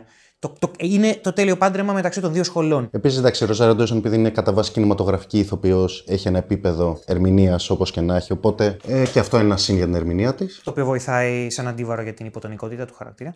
Αυτό. Δηλαδή η υποτονικότητα εντάξει, είναι και οδηγία πιστεύω. Ενώ δεν ξεκάθαρα, το κάνει από μόνη τη. Ναι, ε, και ξαναλέω, υπάρχουν στιγμές που βγάζει Υπάρχει μια υπόνοια τσαχπινιά στα πει της ατάκε, θα κάνει λίγο χαβαλέ. Πιστεύω ότι ο Φιλόνι. Και το, το... κάνει όσο προχωράει λίγο και η σειρά. Συμφωνώ γιατί ξαναβρίσκει την όρεξή ναι. Πιστεύω ότι ο Φιλόνι είναι σε μια φάση, θα το πω μετά αυτό, είναι σε μια μεταβατική φάση. Στο το πρώτο επεισόδιο του Mandalorian που σκηνοθέτησε δεν ήταν κάτι το φοβερό. Το δεύτερο, στη δεύτερη σεζόν, αυτό που κάνει με την Ασόκα, ξαφνικά βλέπεις ζώρικη εικονογραφία, πολύ στα μούτρα σου, κλεμμένη από λογική animation. Και τώρα που όσο καλυτερεύει, γιατί τη βλέπεις την εξέλιξη, άμα δεις Mando Season 1, Mando Season 2, τα επεισόδια του πας στο Boba Fett το τρίτο του επεισόδιο και έρθεις στην Ασόκα, βλέπεις την εξέλιξή του σαν σκηνοθέτη. Και γιατί θα είναι ξεκάθαρα έτοιμος για ταινία. Νομίζω ότι τους έκανε όλους λίγο πιο υποτονικούς, λιγουλάκι. Ναι, ε, για, για, να μπορέσει να βρει πού θα δώσει, να δει τις δυνατότητες και τις αδυναμίες του κάθε ηθοποιού, τις δικές του, ώστε μετά όταν θα πάμε σε επόμενη σεζόν Ασόκα ή στην ταινία, να ξέρει ακριβώς πού πατάει ο καθένας. Η Ροζάριο Ντόσον δεν μου έκανε ούτε, ούτε υπέρ ούτε κατά σαν φανκά τη Ασόκα. Ήμουν σε φάση. Α, η Ροζάριο Ντόσον. Τυχαίνει να τη λατρεύω από πολύ παλιά αυτήν. Οπότε λέω γαμό. Χαίρομαι που μια ηθοποιός που συμπαθώ παίζει ένα χαρακτήρα που συμπαθώ. Ε, έχει τη σωματικότητα που θέλω από έναν που κρατάει φωτόσπαθο, σε αντίθεση με μια άλλη ηθοποιός στη σειρά. Επειδή ακριβώς παίζει υποτονικά, ε, παίζει πρικουελικά θα έλεγα σε σημεία. Το Jedi Master που έχει τα χέρια σταυρωμένα και κάθεται σαν ταγκούρι. Λογική Λούκας είναι αυτό τελείως. Που την ακολουθεί ο Φιλόνι και οι σκηνοθέτες του. Έχει αυτό το πράγμα. Ε, έχει αυτή την άβρα του είμαι ένα σοφό στοικό αγκούρι. Λοιπόν, μ' αρέσει αυτό. Σε όποιον δεν αρέσει η λογική prequel, λογικό να μην του αρέσει αυτό. Το πιάνω πλήρως, εγώ το λατρεύω, γουστάρω κι άλλο. Η Ασόκα λοιπόν είναι ένας χαρακτήρας ο οποίος καταλαβαίνω όποιος δεν έχει δει Clone Wars να μην πιάνει το arc της εδώ πέρα ή καν αν έχει arc, αλλά έχοντας δει όλη της την πορεία και είναι ένας χαρακτήρας που έχει φάει πολλά περισσότερε κατά και από τον Luke και από άλλους. Έχει δει ένα τάγμα να αδικεί τον master της, να το μετατρέπει σε τέρας, δεν το μετατρέπει σε τέρας, και άλλοι παράγοντες το μετατρέπουν σε τέρας. Η, η τύπησα νιώθει προσωπικά υπεύθυνη για κάτι το οποίο είναι μεγαλύτερο από αυτήν. Οπότε το κουβαλάει μέχρι και την σειρά αυτό και το ξεπερνάει στην σειρά αυτό. Το οποίο έπρεπε να το ξεπεράσει για μένα σε live action αυτό. Γιατί πάντα το live action έχει περισσότερη βαρύτητα γιατί είναι πραγματικοί άνθρωποι. Υποτύπωση του αρέσει ο ψηφιακός Λουκ. Ε, αλλά OK. Okay. Και στο επεισόδιο 5, ο Άνακιν, το φάντασμα, η, η, η ανάμνησή της από τον Άνακιν, δεν ξέρουμε ακριβώς τι είναι ο Άνακιν στο, στο όχι World Between Worlds, γιατί και αυτό στο μυαλό τη. Η ανάμνησή της νομίζω. Νομίζω και εγώ την ανάμνησή της. Για, γιατί δεν θυμόταν και την πληροφορία του που ήταν στο δεύτερο flashback ποια ήταν η μάχη, ότι ήταν η πολιορκία του Μάνταλορ. Ε, είναι ότι ξέρει ο Άνακιν, όσο ζούσε για την Ασόκα, ότι ξέρει η Ασόκα για τον Άνακιν, ότι ξέρει για αυτήν. Ουσιαστικά. Με ένα μεταφυσικό σπίν ότι το άκουγε και ο Τζέισον. Τη μάχη μέσα στο μυαλό της την άκουγε ο Τζέισον, οπότε σου λέει. Φόπο, Γάμισε, γάμισε, γάμισε. Ε, anyway, ε, έχει πολλές ε, σκηνές ανατριχ... στιγμές ανατριχίλα στη σειρά, οπότε ευχαριστώ Φιλόνι και σκηνοθέτες του. Μου άρεσε λοιπόν το ότι έχει μια παρόμοια αψίδα με άλλους χαρακτήρες Star που προσπαθούν να βρουν τα πάνω τους, αλλά πιο λεπτή. Σε σημείο που κάποιοι δεν την πιάσανε. Και θα τολμήσω να είμαι αλαζόνα και να πω: Εντάξει, δεν την πιάσατε. Έπαιξες με αυτά τα χαρτιά που σου έφερε η μοίρα, το τάγμα, η ζωή, η τύχη, ο πάλπατιν κτλ. Πρέπει να το αποδεχτείς, να αποδεχτείς την πραγματικότητα και να προχωρήσεις με αυτά που ξέρεις. Το ότι ο δάσκαλός σου απέτυχε και έγινε ο Vader δεν σημαίνει ότι εσύ θα ε, αποτύχεις σαν master άμα δεχτείς την Σαμπίν. Δηλαδή, ουσιαστικά το άρακτη είναι από ευθυνοφοβία να αποκτήσει ευθύνη. Και να καταλάβει ότι ο γαλαξίας ή γύρω της κτλ. χρειάζονται. Μου αρέσει η ιδέα που δεν το πάει σαν μεσίας για την Ασόκα, το πάει ε, και, και υπάρχει διάχυτο αυτό σε σειρά, σαν αγάπη μεταξύ τους. Ναι αγάπη αυτό το παρεάκι. Δεν την είχα νιώσει στο Rebels τόσο, αλλά εδώ πέρα ένιωσα επιτέλους ότι αυτοί οι άνθρωποι αγαπιούνται σε τελείως βασικό ανθρώπινο επίπεδο. Κάτι που οι Jedi των prequel το είχαν χάσει τελείως. Συντροφικό, ας πούμε. Συντροφικό. Δεν θα το πάω καν αριστερό αναρχικά. Όχι, όχι. Αλλά θα το πάω συντροφικά. Εντάξει, και στον πόλεμο σύντροφοι θεωρούνται. Σύντροφοι είναι, αλλά, αλλά τώρα δεν είναι σε πόλεμο. Αυτό είναι που μου άρεσε. Ναι. Ότι πάμε και, και, και, παίρνει. Και αυτό κάνει η Σαμπίν, ρε παιδί μου. Η Σαμπίν πηγαίνει με τον Μπέιλαν γιατί πάει να βρει αυτόν που αγαπάει. Ναι. Και δεν το λέω καν ερωτικά μόνο. Αυτό που έγινε στο επεισόδιο 5 δεν ήταν καθόλου φανμποϊστικό, δεν ήταν καθόλου ρηχό. Στα πλαίσια του τι είναι η Ασόκα, του τι είναι το Star Wars κτλ. ήταν μια από τις καλύτερες αψίδες χαρακτήρων σε αυτό το franchise. Και το, το έδωσε πάρα πολύ ωραία με easter eggs. Δεν λέω ότι δεν είχε easter eggs. Δεν λέω ότι δεν ήταν φανμποϊστικό το επεισόδιο, αλλά δεν ήταν στηριγμένο στη φανμποίλα. Ποιον θα έπρεπε να δει Ασόκα. Είναι το ποιον θα δεις πού; Ποιον θα έπρεπε να δει Ασόκα για να πάρει αυτό το μάθημα; Φυσικά και θα βλέπει το δάσκαλό της. Εννοείται. Φυσικά και θα βλέπει το δάσκαλό της. Ο, σε εκείνο το επεισόδιο με τον Γκρόγκου, φυσικά και θα έπρεπε να δούμε τον Λουκ. Δεν γινόταν αλλιώς. Λυπάμαι, δεν υπάρχει άλλος Jedi σε εκείνο το σημείο το χρονικό να πάρει τον Γκρόγκου. Δεν είναι φανμποϊστικό μόνο. Άρα λοιπόν. Είναι αυτό. σωστό fan service. Είναι σωστό fan service. Είναι fan service το οποίο έρχεται σε δεύτερη μοίρα από τη λειτουργικότητα. OK. Okay. Ε, πάμε στη Σαμπίν. Σαμπίν. Που είναι η. Και για μένα. Δεύτερη που η Δευτεραγωνίστρια. Όχι. Α, είναι δευτεραγωνίστρια. Πρωταγωνίστρια είναι. Δεν είναι. Είναι συμπροταγωνίστρια θα πω. Συμπροταγωνίστρια. Συμπροταγωνίστρια. Ε, Γιατί έχει και αυτή άρκ μαζί με την Ασόκα. Το ανέφερα και πριν. Ε, Πες το, βγάλει τον κολαφό σου. δεν, για μένα ήταν. Βρεις την επειδή είναι γυναίκα. Απ- Βασικά επειδή είναι Ασιάτης. Επειδή είναι Ασιάτισα Δεν είναι γυναίκα. και Κινέζα. Επειδή δεν είναι καν πραγματική Ασιάτισα. Δεν μπορώ τα, Είναι κι- λίγο τα Ασιάτη. κινεζάκια. Πες για την Τσιντσαμπίν. ναι, καταρχάς δεν ήξερε πολεμικές τέχνες. Να το κάνω. Ω, μαλάκα. Εκεί, α, α, δε- αν τα ακούσατε αυτό το κράκ ήταν το κουλουράκι της τύχης που έσπασε. Το μπισκοτάκι της τύχης. Πρέπει να κοιτάξουμε στην ψυχή μας. Ξαφνικά γίνεται κάτι άλλο αυτό το επεισόδιο. Λοιπόν, ε, είπα πριν ότι σαν χαρακτήρας καλογραμμένη ήταν. Η ηθοποιός τώρα μου φάνηκε λίγο ξύλινη, δεν με έπεισε. Ήμουνα σε φάση ότι, οκ, αν πέθαινε δεν θα με πείραζε ιδιαίτερα. Το σκεφτόμουν δηλαδή ότι okay, θα έπρεπε να, ίσως να, να έπρεπε να έχει ένα θάνατο η σειρά, οπότε ας είναι αυτή. Παρ' όλα αυτά, ναι. Εγώ θέλω να πεθαίνουν αυτοί που πονάνε, όχι αυτοί που δεν πονάνε. Γιατί να τους δώσει μια ευκαιρία να πονέσουν και μετά να τους σκοτώσει. Wow. Ε, αυτό είναι το καλό δράμα, ρε, εσύ, να πεθαίνουν άνθρωποι για τους οποίους νοιάζεσαι. Ναι, όντως. Στο σινεμά και στην δραματουργία εννοώ, όχι στην πραγματικότητα. Απλά μου φάνηκε λίγο σαδιστικό. Ε, θεωρώ ότι ο συνεργάτη πρέπει να είναι ξεκάθαρα σαδιστής. Ναι, ισχύει. Δεν θα επαναλάβω πάλι τα ίδια. Δεν μου άρεσε σαν ηθοποιός.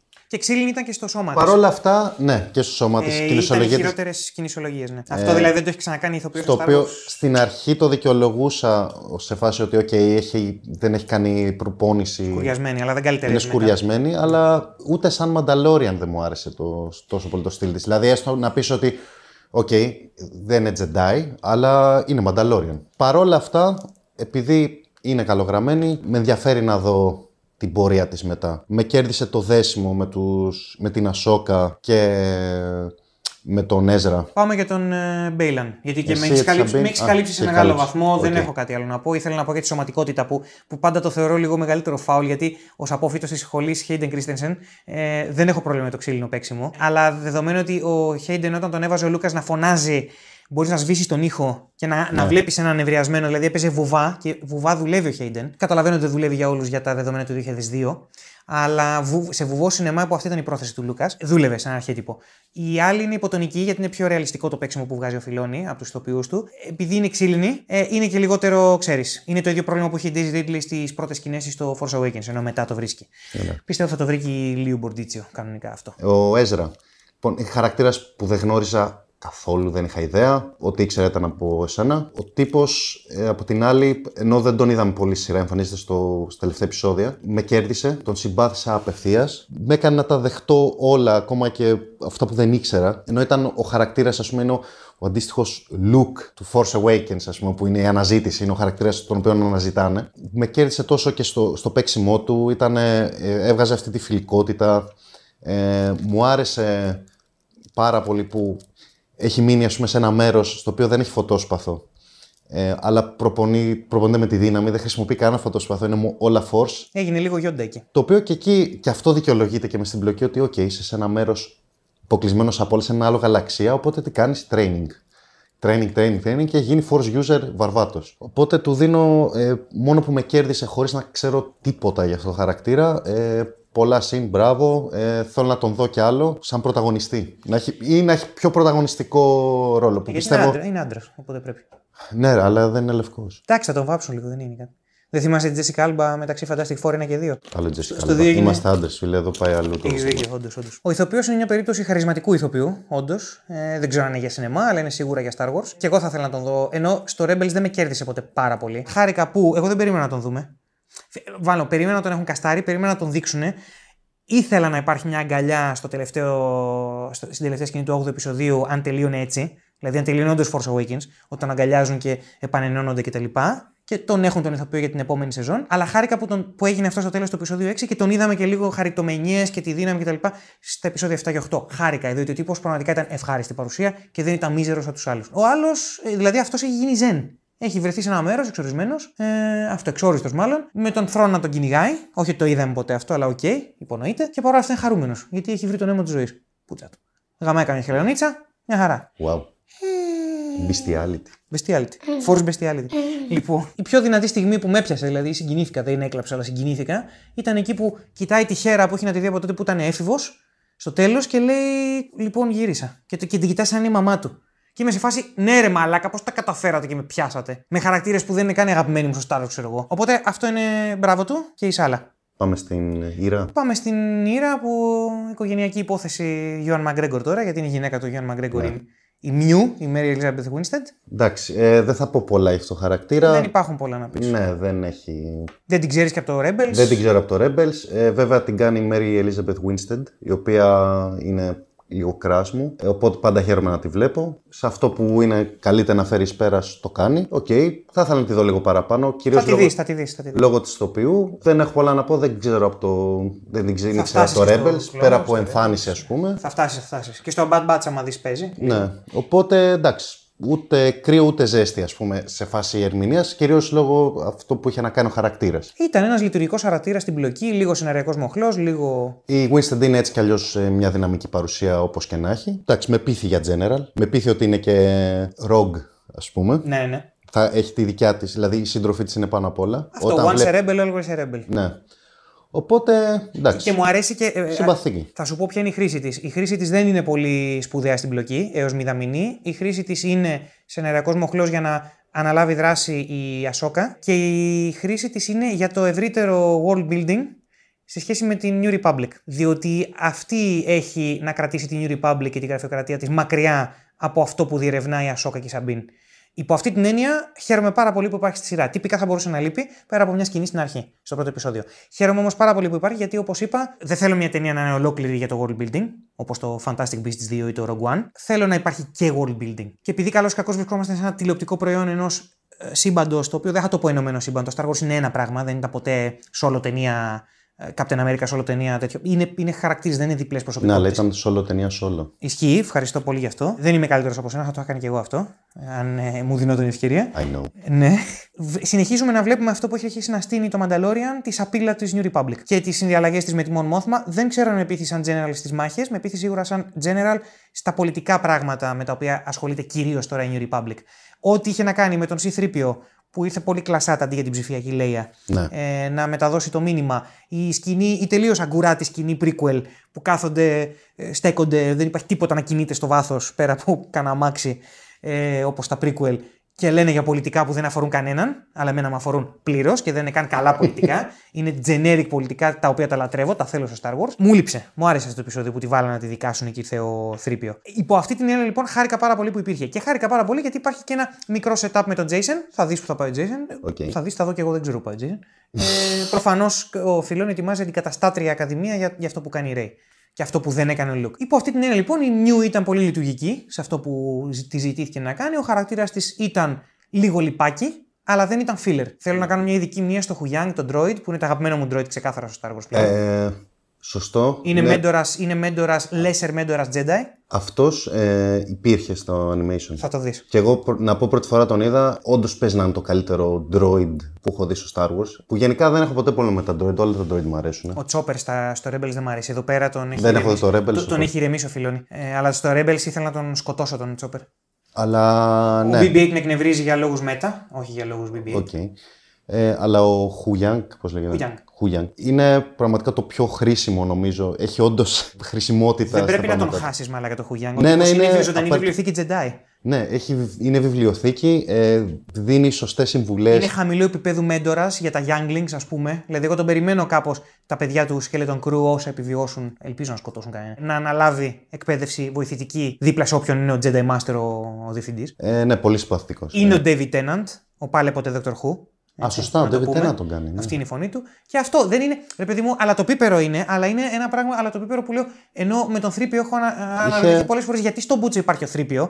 Με, τον, με το Χουγιάνγκ λέω, Α, επιτέλους ένα ντρόι το οποίο. Έχει τρομερές συναισθηματικές στιγμές. Ακριβώς. Ε, η σκηνή που, που μιλάει στον Έζρα, στο επεισόδιο 7, στο 7 νομίζω ήταν, για τον Κέιναν Τζάρους, τον δάσκαλό του, που τον είχε από πιτσιρίκι ο Χουγιάνγκ, ας πούμε. Ε, είμαι σε φάση ναι, ρε, αλλά και αυτή τη στιγμή στο Ναι, φαντάσου αυτή τη στιγμή, ας πούμε, που εντάξει και εδώ, επειδή μου είπες τον Tenant και το έχω ξεχάσει τον κάνει, ε, βλέπεις ότι το voice acting, ας πούμε, ενός ε, πρωτοκλασσάτου ηθοποιού. Ναι, ναι, ναι. ότι Εκείνη, σε αυτή τη στιγμή μου βγάλε συνέστημα παρόλο που δεν είχα ιδέα ποιος είναι ο. Ποιος είναι ο Κέιναν, ποιος είναι ο Χουγιάνγκ. Δεν ξέρω καν ποιοι είναι. Ναι, είδες. και εκείνη τη στιγμή μου βγάζει συνέστημα το Ντόρι και μου σε φάση wow. Γι' αυτό θα υπερασπιστώ εγώ αυτή τη σειρά, διότι παρά το γεγονός ότι μπορεί να χάνεις πληροφορίες, υπάρχουν γνήσιες στιγμές να ναι. χαρακτήρων. Υπάρχει αγάπη. Ούτε χαζές ατάκες, τίποτα να παίξει τον Ντρόι το Α, θα πουλήσουμε κι άλλο ένα Ντρόι. Πες και κουκλάκι, ας πούμε. Πες και τη χαζή ατάκα. Όχι, δεν έχει καθόλου. Δεν μου άρεσε πάρα πολύ. Να έχει και Οι χαζές ατάκες να είναι εξτραδάκια, να μην είναι η ουσία. Ο Χουγιάνγκ τα είχε όλα. Κέρδισε ίσως την πιο εμβληματική ατάκα στο Star Wars. A long time ago in a galaxy far far away. Λοιπόν, εγώ θέλω να πάμε ανάποδα στους ε, κακούς. Θέλω να πάμε από το πιο ασήμαντο στο πιο σημαντικό. Ε, πάμε στη Morgan. Πάμε στη Morgan. Α, ε, τη πιο, σημαντική, πιο ασήμαντη από την. Ε, ε ναι, OK, okay, γιατί δεν. Μου άρεσε σαν παρουσία. Εντάξει, εξυπηρετούσε Αυτό. την Είναι μια φάγγελ του Θρόν. Η Νοσάντο φαίνεται ότι δεν είναι μια έμπειρη ηθοποιός. Βέβαια, εκείνα από λίγο μια μικρή αδυναμία. Αδυναμία. Τέλος πάντων, Κάπως μου είχε δώσει η σειρά ή το έβγαλα από εγώ από το μυαλό μου ε, ότι έχει, μέσω του θρόνου έχει μια δικιά της ατζέντα. Δηλαδή, εγώ περίμενα ότι θα πάει να θέλει να βρει τις μάγισσες αυτές. Περίμενα ότι θα παίξει μια συνεργασία, ότι μέσω του θρόν θα κερδίσουν κάτι άλλο. Αλλά απλά είναι όντως φάνγκελ του θρόν. Φα... Εγώ αυτό είχα καταλάβει από την αρχή, να σου πω την αλήθεια. Δεν Οπότε, κάτι άλλο. Ναι, εγώ νόμιζα ότι θα έχει έναν άλλο σκοπό. Δεν κατάλαβα γιατί είναι fangirl του Θρόν. Ε, δεν ξέρω αν εξηγείται κάπου δεν ή δεν το πάρει χαμπάρι. Δεν εξηγείται πουθενά, δεν με ενδιαφέρει. Οπότε ήμουν σε φάση εντάξει. Okay. Είναι έστω, δεν με πειράζει αυτό. Ναι, εντάξει, ok. Okay. Περίμενα ότι θα έχει λίγο πιο βάθος με τη Ντάθομιρα, ας πούμε. Δεν είχε. Κοίταξε, χάρηκα που δεν είχε με, με την εξής έννοια ότι η κατάληξή της που ήταν να γίνει Super Saiyan ή Super Skrull και έχοντας δει κοντά το Secret Invasion, που κάτι αντίστοιχο παθαίνει ο χαρακτήρα της Emilia Clarke, χωρίς να πεθάνει, νομίζω ότι την κάνουν. Δηλαδή ότι η φανγκερλίλα της ανταμείβεται με level up αντί για οποιοδήποτε πνευματισμό. Και εκεί είπα, Όχι, στο επεισόδιο 8 είπα, Όχι, όχι, όχι. Αλλά το κάναν για να τη σκοτώσουν. Το κάναν καθαρά για να σταματήσει τους ήρωες ένα πρακτικό reward ή ένα πρακτικό στόχο με πρακτική κατάληξη. Πέθανε. Ο ρόλος της τελείωσε, παραδέχονται ότι ήταν ένα εργαλείο και την κλείσανε εκεί χωρίς να έχουμε έξτρα συναισθηματικές στιγμές μαζί της, χωρίς να σου χτίσει κάτι ανέντιμα και να μην στο περατώσει. Σου λέει, πάει να ελευθερώσει τον Θρόν. Θα πεθάνει για τον Θρόν, πέθανε για τον Θρόν. Ωραία νότα μέσα στον ωκεανό που λέγεται Star Wars. Ε, σαν παρουσία και μια χαρά ήταν ηθοποιός. Την πήραν ξεκάθαρα, κοίταξε. Αυτή είναι η κόρη, η κόρη νομίζω είναι του, του Ινοσάντο, που ήταν μαθητής του Μπρους Λι. Α, ok. Okay. Είναι η Νταϊάννα Λί Ινοσάντο. Το Λί. Okay, Λί είναι... και Ινοσάντο. Λοιπόν, ε, η τύπισσα δεν είναι τυχαία. Στον χώρο των πολεμικών τεχνών είναι θρύλος. Γι' αυτό την πήραν. Ναι, γι' αυτό και είχε και τρομερή κινησιολογία. Γι' αυτό και, και καλά κάνανε αυτά τα meta μου αρέσουν. Της δώσαν level up για να μπορέσει να δικαιολογήσει το πόσο γαμάει είναι. Επίση, εμφανισιακά μοιάζε με τον. Ε, ε, δεν θυμάμαι πώς λεγόταν, ο Μίκελσεν στο Doctor Strange. Ο Α, τον ε, Βεζουβιανό, όπως λέγεται. Ναι, ναι αυτός. Ε, εμφανισιακά, γιατί μαυρίζει ναι, από ναι, κάτω και ήταν εμφανισιακά σαν αυτό. Ναι, ήταν λίγο. Ε, δεν είναι καλή ηθοποιός, δεν με πειράζει. Δηλαδή παίζει, παίζει ξύλινα, παίζει όταν της δίνουν ένταση, ξέρεις είναι αυτό το τεχνητό ότι προσπαθώ πολύ γιατί δεν είμαι ηθοποιός. Χαίστηκα γιατί το Star Wars είναι γεμάτο από τέτοια ε, πράγματα. Σε αυτό ναι, στη μάχη με την Ασόκα στο τέλος μου άρεσε. Αυτό μάθει, γι' αυτό την πήρανε. Πάμε, συν. Συν, συν, συν. Η Συν, ε, και γι' αυτήν ανέφερα πριν, είναι αντίστοιχη Σαμπίν, ας πούμε. Βέβαια, χωρίς να γνωρίζουμε το άρκ αλλά παίζει τον αντίστοιχο. Πιστεύω θα την εξερευνήσουμε στο 2 αυτήν. Ναι, αυτό, ε, αυτό μου βγάζει ότι θα εξερευνηθεί. Και Παρ' όλα αυτά. Έχουμε flashback με τον Ray Stevenson.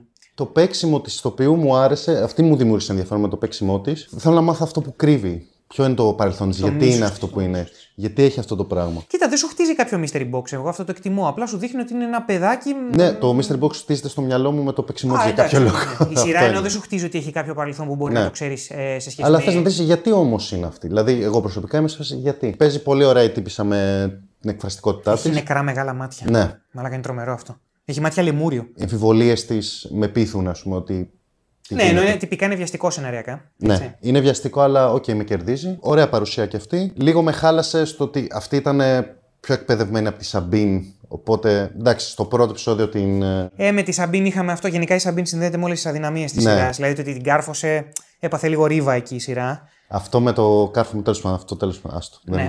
με τα φωτόσπαθα, δηλαδή, εγώ είμαι σε φάση όταν βλέπω φωτόσπαθο να καρφώνει, θέλω τέλος. Δυστυχώς. Ε... Ή κόψιμο ή τέλος. Δυστυχώς το Kenobi το γάμησε αυτό. Και εγώ δεν είμαι σίγουρος γιατί έγινε αυτό και, και έγινε εδώ και δεν έγινε εδώ στο χέρι. Δείχνω ναι, μεταξύ έγινε και στο πρώτο επεισόδιο που, ok, okay, λες, εντάξει, θα συνεχίσει, δεν με ψήνει ότι απεθαίνει τώρα. Δεν λες καλά, λες καλά που έγινε στο πρώτο επεισόδιο και το αφήσαμε στην άκρη. Ναι, τέλος πάντων. Γιατί φαντάζομαι να γινόταν αργότερα. Ενώ η Shin Ναι, είναι πιο εμπειρία. Ε, μ' αρέσει σαν ε, παρουσία και θέλω να το δω κι άλλο. Okay, δεν έχω πάρα ε, πολλά να πω. Το, και εγώ θα πω ότι η, η φυσιογνωμία του, της ηθοποιού κέρδισε της αδυ, τη, τη, την ξεκάθαρη παραδοχή αδυναμίας στο σενάριο. Δηλαδή το σενάριο λέει δεν θα την αναπτύξω, την αφήνω εκεί γιατί θέλω να την αφήσω εκεί. Αυτό δεν το κάνει ένα δεν το κάνει σωστή επιλογή, αλλά το κάνει σοφή επιλογή σε σχέση με όλα τα υπόλοιπα που θέλει να παλατζάρει. Σου λέει σειρά είμαι, δεν είμαι ταινία. Πολύ σημαντικό και αυτό ξαναλέω στις σειρές είναι άλλοι κανόνες του πώς διονύζει κάποια πράγματα και δεν τα κλείνεις. Γιατί θα την εξερευνήσει όταν θα έρθει η ώρα της. Έκανε αυτά που ήταν να κάνει και αυτά που ήθελε να δει ο κόσμος. Ο κόσμος ήθελε να δει θρόν, ήθελε να δει επιστροφή θρόν κτλ. Κόσμος. Και η καλή αφήγηση αυτό ήθελε να δείξει δεν τον κάνεις, δεν τον κρατάς στον θρόνο για δεύτερη σεζόν, είσαι βλάκας. Και η Συν, η οποία είναι μια υπόσχεση, θα έρθει στη δεύτερη σεζόν. Αν ήταν σε ταινία, θα σου λέγα άλλα πράγματα τώρα. Μπέιλα, εντάξει. Πάμε πάλι σε παρουσία ηθοποιού, το οποίο με κερδίζει μόνο και μόνο που τον βλέπω. Και είναι κρίμα πραγματικά μεγάλο και με στεναχωρήθηκα. Και εγώ γνήσια. Και πέρα από το Star Wars, δεν τον είχα δει να παίζει το Star Wars. Απλά ναι. στεναχωρήθηκα γιατί μ' άρεσε. Ναι, ναι, όπου τον έβλεπα αυτό τον τύπο, ακόμα και στο Punisher Warzone που εκεί τον έμαθα. Γαμό τους Punisher ήταν. Ήτανε πάρα πολύ καλός, παρόλο που η ταινία okay, δεν είναι κάτι τέτοιο. Για τον Butch ήταν ταινία. Είναι τρομερή παρουσία. Όπου τον έβλεπα πάντα τον ήθελα και εδώ πέρα, σαν κακός, ε, ε, τον έχουν, του έχουν κάνει τρομερή στολή. Είναι μια επιβλητική παρουσία, δηλαδή τον βλέπεις και λες: Οκ. Ενώ δεν είναι ακριβώς Sith, είναι Dark Jedi ουσιαστικά. Ναι, Υπονοείται, δηλαδή δεν είναι ο κλασικός Sith. Ο δεν δεν καθόλου. Όπα, ίσα ίσα που λέω ναι. ότι δεν γουστάρει τους Sith. Θέλει να σπάσει τον κύκλο Jedi εναντίον ναι. Sith. Ο τύπος είναι ξεκάθαρα άλλο πράγμα. Τρομερός. Ε, από τα highlight για μένα της ε, σειράς με κέρδισε με τη μία. Μου άρεσε που ξεκινάει κιόλας η σειρά με αυτόν που κάνει την εμφάνισή του, αλλά Darth Vader και Luke αντίστοιχα, που μπαίνει μέσα και τα διαλύει όλα. Και είναι και New Hope ότι πάει να βγάλει χαρακτήρα του φυλακή. Σωστά, σωστά, σωστά. Ωραία. Δεν εισβάλλει, εντάξει, δεν εισβάλλει όπως οι άλλοι μπήκαν. Ναι, προφανώς, ναι, εντάξει. Ε, είναι μια μίξη αυτών των δύο, ρε παιδί μου. Μου αρέσει η φιλοσοφία του, αυτή ότι είναι ένας γκρίζος χαρακτήρας. Θα ήθελα λίγο παραπάνω, να, να μάθω κάποια πράγματα παραπάνω για το χαρακτήρα του είναι αλήθεια. Αλλά παρόλα αυτά, rest in peace, Ray Stevenson, ήσουν μεγάλος. Κρίμα που δεν σε είδαμε σε παραπάνω πράγματα. Δυστυχώς, γιατί θα ήταν από τις μεγάλες παρουσίες του Star Wars. Είναι ξεκάθαρο τον πρώτο. Ναι, ναι, δηλαδή τον ήθελα για κακό, σημαντικό. Εντάξει, δεν σου λέω για main, αλλά έστω σημαντικό. Είναι σημαντικό, είναι καταλητικός χαρακτήρας και όχι με την σενεριακή έννοια μόνο. Δηλαδή είναι και ένας χαρακτήρας ο οποίος ε, η φιλοσοφία του τον οθεί στο να κάνει πράγματα. Αυτό είναι πάρα πολύ σημαντικό για έναν καλό χαρακτήρα. Α, αυτό μου αρέσει που παίζει ο Στίβενσον. Ο Στίβενσον παίζει ειλικρίνεια, δεν παίζει ένα κακό. Είναι ξεκάθαρο ότι αυτό που πιστεύει είναι σωστό. Εγώ δεν έχω πιστεί ακόμα ότι είναι λάθος αυτό που πιστεύει. Ε, γιατί λέει κάποιες σκληρές αλήθειες για τους Jedi. Ε, και χαίρομαι που ευθέως απορρίπτει τους Sith. Ευθέως. Ναι. Γιατί είναι πρώην Jedi. Και, και ουσιαστικά ο καταλήτης του είναι ο Άνακιν, έτσι. Ο καταλήτης του είναι ο Άνακιν. Δηλαδή είδε ότι αυτά τα πράγματα είναι αλληλένδετα, αυτά τα πράγματα είναι κύκλος, αυτά τα πράγματα είναι. Ε, χύνεται το ένα στο άλλο και δεν, δεν μπορώ άλλο. Δεν θέλω άλλο από αυτό. Είσαι αποστάκιας. Αυτό πήγα να το πω πριν. Ε, αλλά είναι αποστάκιας. Ναι. Μ' αρέσει που παραδέχομαι ότι είναι αποστάκιας και πριν λίγο είπα ότι δεν είμαι σίγουρος ότι έχει άδικο. Ναι, θέλω να πω ότι είσαι και εσύ αποστάκιας. Ναι. Κοίτα, συμφωνώ με αυτό που λες, αλλά διαφωνώ κιόλας. ο Στίβενσον ε, ήταν φοβερός τώρα. Τι να λέμε.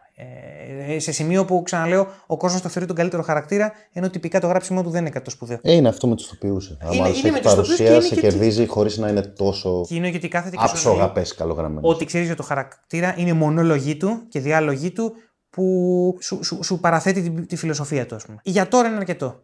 Μετά δεν θα είναι αρκετό. Εγώ πιστεύω ότι πρέπει να παίξουμε flashback τώρα. Και πώς βρήκε τη Συν και κάνα flashback στο, στα prequel που είναι νεαρότερος και να, και να τον δούμε λίγο παραπάνω. Στο πώς βρήκε τη Συν, μάλλον θα είναι backstory της Συν ουσιαστικά. Σύμφωνοι, σύμφωνοι. Κανένα πρόβλημα. Ναι, θα ήθελα να δω, θέλω να μάθω παραπάνω για το χαρακτήρα. Ναι. Γιατί είναι πολύ ενδιαφέρον. Και να πω κιόλας ότι εντάξει, το στυλ του στις μάχες είναι και αυτό άψογο. Του πάει, ταιριάζει απόλυτα με την σωματοδομή του. Δηλαδή δεν κάνει γρήγορες κινήσεις, είναι αργές αλλά δυνατές. Ναι, ναι, ναι, ναι. Έχει τεχνική. Ε, και Κοφτές με... όταν ρίχνει λέιζερ, ναι. όταν αποθύρει λέιζερ, ναι. Ομή δύναμη. Είναι, είναι πολύ. Είναι, είναι, αυτό που μου αρέσει είναι ότι είναι μετρημένος πολύ. Ναι. πολύ δεν, δεν χαραμίζει κίνηση, δεν χαραμίζει λόγια, δεν κάνει τίποτα. Και όταν της είπε τη συν της ε, Σαμπίν ότι έλα μαζί μου, δεν θα σε πειράξω, έλα ηθελημένα μαζί μου, ε, το εννοούσε. Το οποίο πήθηκε σε, ένα, σε όλα τα επίπεδα πήθη. Δηλαδή είναι ναι. από τα πιο πιστικά πράγματα Απλά που έχω δει στο Star Wars γενικά, ας πούμε. Ότι δεν είναι σε φάση βιαστική. Α, πρέπει να πάει εκεί το σενάριο. Είναι σε φάση σε πείθει γιατί πρέπει να πάει. Απλά η Σαμπίνη είχε δική τη ατζέντα. Ναι. Και τον έπεισε ότι όντως είχε γνήσιες προθέσεις. Και αυτός εκείνη. Ναι. Και το, αυτός ναι. επειδή χρησιμοποίησε το force, ας πούμε, για να δει ότι οι προθέσεις της είναι ναι, αυτές. Ναι, ναι. Και αυτό τον ένοιαζαν οι προθέσεις. Αυτό είναι το γαμάτο. Ότι... Ε, ε, και είναι και ηθικός, έτσι. Ναι, τηρεί την υπόσχεσή του. Την τήρησε, ναι. Αυτό ε, είναι γαμάτο ότι, ότι είναι αντίστοιχη πουστιά με αυτή, τη σεναρική πουστιά με αυτή που παίξε ο Ράιν Τζόνσον στο, στο Last Jedi που ο Σνόουκ εκείνη τη στιγμή διάβαζε τον Κάιλο και λέει ότι αυτή τη στιγμή ο Κάιλο στρέφει το φωτόσπαθο στον πραγματικό εχθρό του. Απλά στην αλαζονεία του δεν κατάλαβε ποτέ ότι ο πραγματικός εχθρός ήταν ο Σνόουκ Ναι, ναι. και όχι η Ρέι. Είναι αντίστοιχο πράγμα ότι αυτή η γνήσια θέλει να έρθει μαζί μου ώστε να βρει τον Έζρα.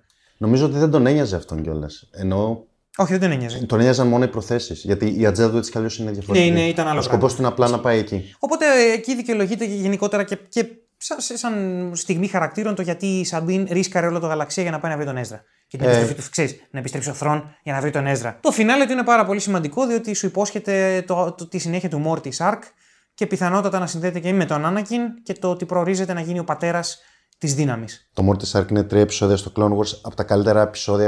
Ε, Από τα Star καλύτερα Wars. πράγματα Star Wars. Είναι από τα καλύτερα πράγματα Star Wars. Όταν δείτε το Clone Wars. αυτά τα Βαθύς επεισόδια- πνευματισμός, μόνο πνευματισμός, κάτι τίποτα άλλο. Τέλεια, απλά δεν, τέλεια. είναι- δεν ξέρω γιατί λέγεται Clone Wars. Άψογα, άψογα. Ε, και πάμε στη μεγάλη ατραξιόν που είναι ο Lars Mikkelsen σαν Θρόν. Γιατί ο Θρόν είναι fan favorite από παλιά, από τότε που βγήκε το βιβλίο. Τον Θρόν τον ήξερα φατσικά από το Rebels, τον ήξερα σαν φάτσα, τον ήξερα σαν κακό, δεν ήξερα τι ρόλο βαράει. Μου άρεσε εμφανισιακά. Τον Θρόν τον έμαθα ουσιαστικά διαβάζοντας το Heir to the Empire και συμφωνώ απόλυτα σε αυτό που λες ότι είναι ο Sherlock Holmes ουσιαστικά.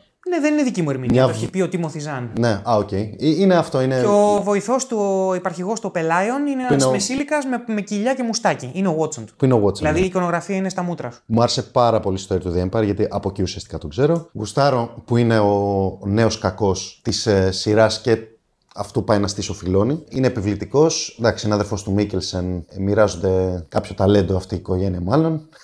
Αυτά δύο αδέρφια. Ε, δεν τον είδαμε πολύ. Όσο τον είδα, με έπεισε για θρόν.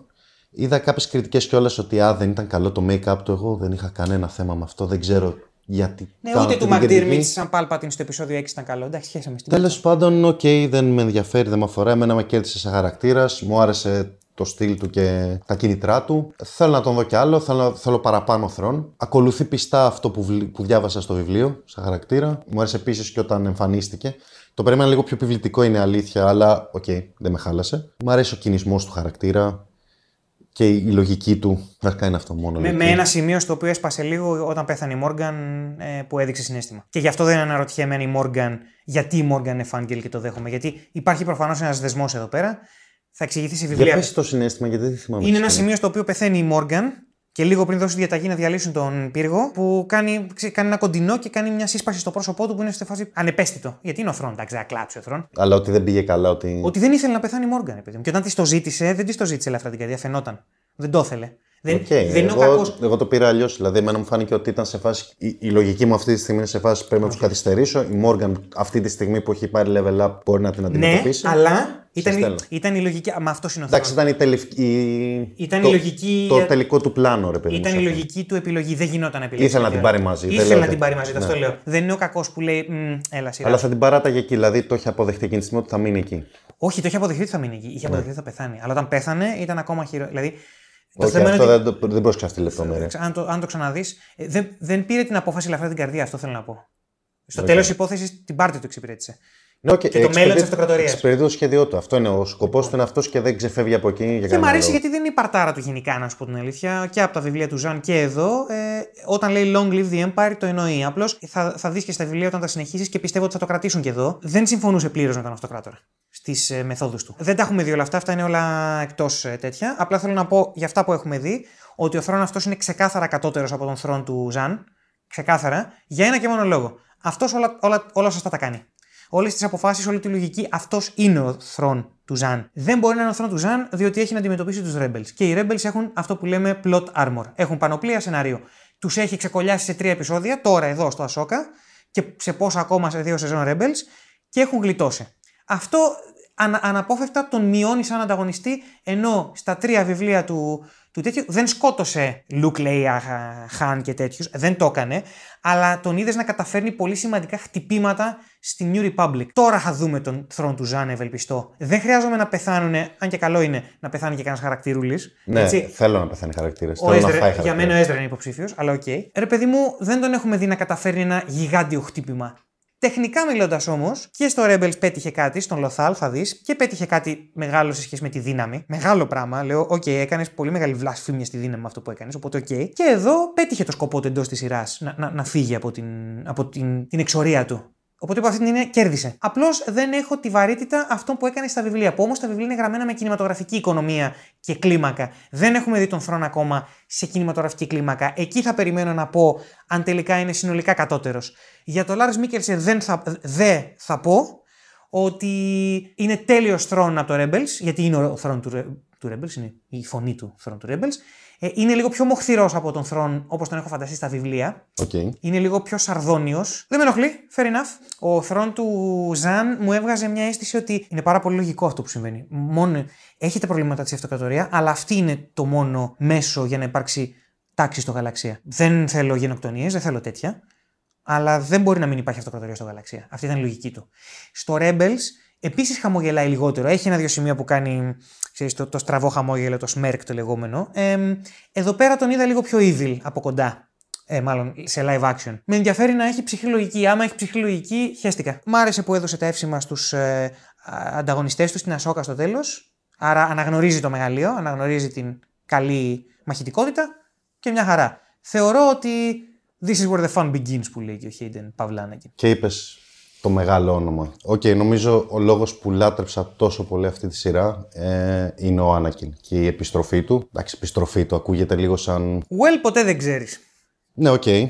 Αλλά τέλος πάντων δεν επιστρέφει ο Άνακιν κανονικά, με σάρκα και οστά, αλλά εμφανίζεται σαν Force Ghost ή δεν είναι, τέλος πάντων. Σαν Force Ghost εμφανίζεται στο τέλος. Νομίζω ότι είναι αυτό που λέγαμε πριν, ότι στο, στη, στην ε, πα, παρέστηση της Ασόκα στο World Between Worlds, που δεν είναι το World Between Worlds, είναι στο μυαλό της, είναι αυτό που θυμάται τον Άννακιν. Ωραία, έχουμε την ε, δικαίωση του Hayden Christensen. Αυτός ο άνθρωπος τι έχει ακούσει ο καημένος. Να μην ε, Αν η ψυχική του υγεία είναι αυτή που νομίζω ότι είναι, δηλαδή φαίνεται καλή, αν είναι όντως καλή, μπράβο του, γιατί το, το, το, το Star Wars fandom είναι για το μπούτσο. Εν τω μεταξύ, OK, okay, είχε εμφανιστεί στο Kenobi θα μου πείτε. Εγώ το Kenobi προσωπικά δεν το μετράω. Δεν υπάρχει για μένα το Kenobi. Θέλω να το διαγράψω το μυαλό μου. Και εδώ ο, ο Anakin, μάλλον ο Christensen, υποδύεται την αγαπημένη μου εκδοχή του Anakin που είναι ο Anakin του Clone Wars. Εδώ πέρα μπορεί να τα αρχίσουμε, άμα το πιάσω, μπορεί να, να πιάσουμε τεράστια κουβέντα για θέμα προσέγγισης και όλα αυτά. Ε, εγώ θα πω τέλος πάντων ότι ο, ο Anakin του Clone Wars είναι ο αγαπημένος μου Anakin. Δεν τον θεωρώ, δεν τον μισώ ε, από τις prequel ταινίες, απλά θα ήθελα άλλη διαχείριση του χαρακτήρα. Και εδώ ο Κρίστενσεν υποδίεται τον ε, Anakin Clone Wars που είναι ένας Anakin ε, στοργικός, δυναμικός, ε, έχει βγάζει στοιχεία ας πούμε, που δεν τα έδειξε τόσο στο prequel, ήθελα να τα δω στο prequel. Και ο Κρίστενσεν είναι αποδίδει τέλεια. Τα έχω φρέσκα κιόλας του Clone Wars και δεν έβλεπα τον Κρίστενσεν ας πούμε του επεισόδιου 3 θα πω που εντάξει, okay, έχει λογική γιατί στο επεισόδιο 3 είναι η, ε, η κατάβασή του στον Vader, ας πούμε. Χάρηκα πάρα πολύ που τον είδα. Μου έβγαλε με τη Ροζάριο Ντόσον μια πίστευτη χημεία. Φιλαράκια στην πραγματική ζωή. Ε, και μάλλον μετράει αυτό το πράγμα γιατί οι δυο τους βγάλανε πάρα πολύ συνέστημα. Ήταν, βασικά ήταν η πρώτη στιγμή στη σειρά γιατί είχα λίγο θέμα. Είχα θέμα δεν είχα θέμα ακριβώς, απλά η Ασόκα δεν μου βγάζει το συνέστημα και μου το βγάζει εκεί πέρα με τον Κρίστιν. Και λογικό. Και μάλλον είναι και αυτό ότι και σαν ηθοποιοί, μάλλον, σαν άνθρωποι κανονικά έχουν φιλικές σχέσεις, πρέπει να έχουν πολύ καλές σχέσεις. Ναι, δεν, δεν το βγάζω από τον κόλο μου, ίσως. Δεν όχι, ξέρω. δεν έχουν συχνές σχέσεις στην κανονική του ζωή, αλλά, αλλά έχουν καλές σχέσεις. Ναι, είναι μια αυτή αμοιβαία συμπάθεια, ας πούμε. Και εγώ πιστεύω ότι βγαίνει, ναι. Πιστεύω ότι σου δημιουργεί περισσότερη όρεξη να παίξεις ένας άνθρωπος που έχεις απέναντί σου και τον συμπαθείς. Μου αρέσει γιατί κάνει αναλλαγέ, σε όσο εμφανίζεται, κάνει αναλλαγέ. Ε, σου δείχνει όλη την. Ε, τις διαφορετικές, μάλλον, ε, τις διαφορετικές πτυχές της προσωπικότητάς του. Ε, δηλαδή, σου δείχνει τον Άννακιν δάσκαλο, είναι master και σε πίθη, ας πούμε. Στον δείχνει μετά όταν γίνεται ουσιαστικά Vader, που και εκεί βγάζει, ας πούμε. Χωρίς τη στολή. Ναι, βγάζει, έχει βγάλει όλο το μίσος του. Ε... Δείχνει λίγο και τη στολή. Ελάχιστα. Τη δείχνει έτσι, ο, τόσο όσο, όπως λες εσύ το τόσο όσο. Εγώ, να πω την αλήθεια, εγώ περίμενα εκείνη τη στιγμή όταν σου λέω ότι α, θα σκάσει με τη στολή και τελικά δεν με χάλασε καν σε φάση, OK, καλύτερα που δεν τη δείξατε. Γιατί αυτό, αυτό είναι ο ορισμός του δεν είναι fanboy γάμο το φελέκι μου, διότι ήθελε να δείξει τους ηθοποιούς να παίζουν με τα μάτια τους. Ήθελε να τους δείξει να κλειδώνουν ματιές, όχι την cool εικονογραφία της στολής. Η Ασόκα τον έζησε ελάχιστα σαν Vader. Στο Rebel, εντάξει, έχω δει. Στο Rebel, α, ναι, είσαι ναι. Μόνο εκεί. Αυτό που θυμάται είναι ο Άννακιν. Ναι, μπράβο. Οπότε βλέπεις αφιγόρητο εκείνη τη στιγμή που το βλέπεις ένα τσαφ του ματιού, ναι, πούμε, ότι είναι ο Vader. Ναι. Αλλά αυτό ουσιαστικά σου δείχνει ότι εκείνη τη στιγμή είναι όντως ο Βέιντερ σαν ε, ο, ο χαρακτήρας έχει γίνει ο Βέιντερ, αλλά όχι απαραίτητα θα τα σκάσει με τη στολή του. Pop κουλτούρα Vader. Ναι. Είναι ο Βέιντερ ε, πριν γίνει. Ο Vader δεν είναι η στολή. Ρομπότ, ας πούμε. Ο Vader δεν είναι η στολή. Ο Vader είναι η επιλογή. Σου δίνει αυτό το πράγμα. Οπότε άψογο και εκεί, άψογη η επιλογή από το φιλόνι και εκεί. Ε, ο Άννακιν εντάξει ήταν συγκινητικός. Ε, μου βγάλε όλα τα συναισθήματα. Πέρα ότι, OK, okay, είναι ο Άννακιν, τον έχουμε δεχτεί πλέον ότι είναι ο Άννακιν αυτός. Δηλαδή, εντάξει, πέρα από το κράξιμο που έχει φάει, τα τελευταία χρόνια κερδίζει σιγά σιγά και Κάτι, αν θέλετε κι αλλιώς, κωλόπαιδα, ο Hayden Christensen είναι ο Άννακιν. Ναι, ο live action Άννακιν, έτσι. Είναι ο live action Άννακιν. Ε, για μένα ο Άννακιν μου να πω είναι αυτό του Clone Wars προσωπικά. Μα αλλά... τον έφερε ο φίλος, το πες και εσύ. Τον έφερε να παίξει τον Matt Lanter. Ναι, και το κάνει. Το κάνει. Χωρίς να λέει πάρα πολλές ατάκες, χωρίς πολλά πολλά, μόνο το στήσιμο του και σου δείχνει ότι δεν ήταν τόσο κακός ηθοποιός. Και δεν θα πω ποτέ ήταν ηθοποιάρα. Δεν είναι ηθοποιάρα, ναι. δεν με νοιάζει να είναι ηθοποιάρα, ούτε ο Χάμιλ είναι ηθοποιάρα, γάμισε με. Ναι, αυτό που, ήθελε να κάνει, αυτό που έπρεπε να κάνει το έφερε εις πέρας τέλεια. Συγκινήθηκα σε εκείνα τα σημεία. Ήμουν σηκωμένη τρίχα όλη την ώρα, λέω δεν γίνεται αυτό το πράγμα. Αυτό το nerdgasm όλη την ώρα και το οφείλεται και στο, κυρίως στον Άνακιν για μένα. Ε, μου, ανε, μου εκτόξευσε τη σειρά μου, τα εκτόξευσε όλα σε εκείνο το επίπεδο, ε, τα ανέβασε όλα. Ε, και το φινάλε φυσικά που εμφανίζεται σαν Force Ghost. Γιατί το κέρδισε η κακομοιρία. Και με βάση τώρα αυτά που ξέρω από το Clone Wars, ε, αν ισχύουν οι φήμες στο τι, προ, τι ρόλο πρόκειται να παίξει, ε, είμαι εκεί πέρα, Θέλω να το δω αυτό το πράγμα. Ο Χέιντεν ήρθε για να μείνει, ε, όχι σε τεράστιο βαθμό, αλλά ήρθε για να μείνει. Ε, με έχει καλύψει σε μεγάλο βαθμό. Όταν η Ασόκα εμφανίστηκε στο επεισόδιο του Φιλόνι στο Boba Fett, ήταν fanboy ήταν, ήταν fanboy συμπερίληψη, διότι δεν ε, πήγε ο τέτοιος ε, Μάντο να δει τον Γκρόγκου, ήταν ο Λούκ και κοίταγε, ήταν και η Ασόκα. Και τα είπαν λίγο, εντάξει, OK. Okay. Δεν είπαν και κάτι το οποίο προωθεί χαρακτήρες η πλοκή. Απλά ότι ναι, είναι λογικό κάποια στιγμή ο Λούκ να δει την Ασόκα, απλά ταίριαζε σε μια πιο συγκεκριμένη ιστορία όπου αυτοί οι δύο θα είχε νόημα να συναντηθούν. Αυτό ήταν fanboy. Δεν με ενόχλησε, αλλά ήταν fanboy. Αλλά το, η συμπερίληψη του Άνακιν μπορεί, μπορεί να το πει αυτό ελαφρά την καρδία μόνο όποιος δεν έχει δει Clone Wars. Άμα έχεις δει Clone Wars και θεωρείς ότι η συμπερίληψη του Άνακιν, που μάλιστα γίνεται για να μάθει μάθημα, έγινε για fanboy λόγους, ε, δεν ξέρω τι να σου πω, βασικά δεν θα σου πω τίποτα. Μην την ξαναδείς σειρά, γάμισε μας. Είναι αυτό που περίμενα να γίνει στο επεισόδιο 4 του Kenobi, γιατί το περίμενα, γιατί είμαι ηλίθιος. Όταν ο Κενόμπι σχεδόν κάηκε στις φλόγες και περίμενα το τέταρτο επεισόδιο θα είναι ένα πνευματικό ταξίδι του Obi-Wan για να βρει ξανά το κουράγιο του, μπλα μπλα μπλα. Και ποιος θα ταιριάζει να είναι και ο Χέιντεν. Ε, το έκανε ο Φιλόνι. Επίσης, η, η έξτρα δόση καύλας σε όλη αυτή τη σκηνή είναι όταν είναι ο Τζέισεν που είναι στο ναό εκεί πέρα αυτόν. Στα ερήπια. Στα ερήπια, που λέει στην ε, μάνα του, στην ε, Ήρα, της λέει. Τα ακούς, λέει, είναι τα κύματα. Λέει, δεν είναι τα κύματα, είναι φωτόσπατα. Και εκείνη τη στιγμή γίνεται, ακούει τη μάχη της Σασόκα με τον Άνακιν. Συμφωνώ απόλυτα. Και τι Άννα Τρεχίλα, αυτό είναι γαμημένο Star Wars, Χριστέ μου. Είναι Star Wars, είναι επιτομή Star Wars αυτό και ταυτόχρονα είναι πολύ σημαντικό διότι ο Jason, εντάξει, έχει μπαμπά Jedi. Ωραία. Η Χέρα την άκουσε το αυτό βαθμό. Δεν άκουσε στον ίδιο βαθμό και δεν κατάλαβε τα συμφραζόμενα όπως τα κατάλαβε ο Jason. Είναι ξεκάθαρο. Αφέθηκε όμως. Αλλά αφέθηκε. Και αυτό είναι κάτι το οποίο έχει κάνει και ο Ryan Johnson, αλλά εδώ ο το κάνει καλύτερα. Ο εκδημοκρατισμός της δύναμης. Δεν με ενδιαφέρει να δω την Ασόκα να κάνει φορ. ή την Ασόκα, λέω, τη Χέρα να κάνει φορ μια μέρα. Όταν λέμε έχουμε τη δύναμη, είναι αυτό το πράγμα, είναι η ζωή. Όταν λέει ο Λούκας ότι η δύναμη είναι η ζωή και δεν νοείται ζωή χωρίς τη δύναμη, είναι αυτό. Ότι αν κλείσεις τα μάτια σου και αφαιθεί, μπορείς να καταλάβεις κάτι παραπάνω. Είναι σαν να έκανε διαλογισμό λίγο, ναι. ας πούμε. Και της, απλά τη έδειξε το δρόμο ένα παλικάρι το οποίο έχει πιο τεχνικές τεχνικά έτοιμες κεραίες να δει την, ναι. το, το υπερφυσικό, ας πούμε, το, μεταφυσικό, το υπερφυσικό. Είναι τρομερή στιγμή. Είναι, είναι ένας πιο μαγικές στιγμές Star Wars αυτό το ναι. πράγμα. Ε, είναι φοβερό είναι ο λόγος που αγαπάω το Star Wars. Δηλαδή... Και δεν ήταν καν Jedi χαρακτήρες εκεί μέσα. Θέλω να κλείσω για τον Hayden λέγοντας ότι είναι ξεκάθαρα η καλύτερη του ερμηνεία σαν Anakin. Ο Λούκα δεν τον προστάτευσε όταν ήταν ένα παιδαρέλι το οποίο δεν ήξερε να παίζει. Είναι και ξύλινος, παραμένει ξύλινος. Αλλά μπορείς να χρησιμοποιήσεις αυτό το ξύλινο υπέρ σου. Ο, ο Φιλόνι το βάζει. Και Ακριβώς, ακριβώς, ακριβώς. Επίσης στο επεισόδιο 3, εντάξει, επειδή το επεισόδιο 3, OK, θεωρείται, το αγαπάει ναι, ο ναι. κόσμος το επεισόδιο 3. Ναι. Ακόμα και αυτοί μου σου τα Prequel στο 3 είχαν καβλώσει ε, λίγα, ναι, ναι, να το πούμε αυτό. Ναι, ναι, ναι. Όσο και αν δεν το παραδέχομαι. Ναι, μωρέ, ήταν, ήταν η γέννηση του Vader. Τα υπόλοιπα τα θεώρησαν. Εντάξει, okay, ο τύπος ε, σε physicality ήταν απίστευτος. Δεν έχουμε δει καλύτερο ακόμα είναι, master, ακόμα είναι master του φωτόσπαθου. Δηλαδή, όταν πλακώθηκε με την Ασόκα, με η Ροζάριο. που είχε στα γυρίσματα. Έκανε τα. Όχι, πέρα από αυτό το τελικό αποτέλεσμα. Το βλέπεις. Ο τύπος είναι ακόμα master με το φωτόσπαθο. Και στο Kenobi, στο flashback του, ο τύπος ξέρει, να το, ξέρει να το κάνει. Είναι ο καλύτερος. Δηλαδή είναι όντω. Ναι, είναι σε... Είναι ο Άνακιν. Είναι, είναι, ναι, ναι, βλέπεις, okay, είναι ο μαχητή. Λοιπόν, μου, δεν υπάρχει καλύτερος ε, μαχητή. Και όταν στο τέλος εμφανίζεται σαν φάντασμα στην Ασόκα, που η Ασόκα πια έχει αποδεχτεί κάποια πράγματα για τον εαυτό της κτλ., τον βλέπει. Τον βλέπει χρόνια μετά το θάνατό του και τον βλέπει.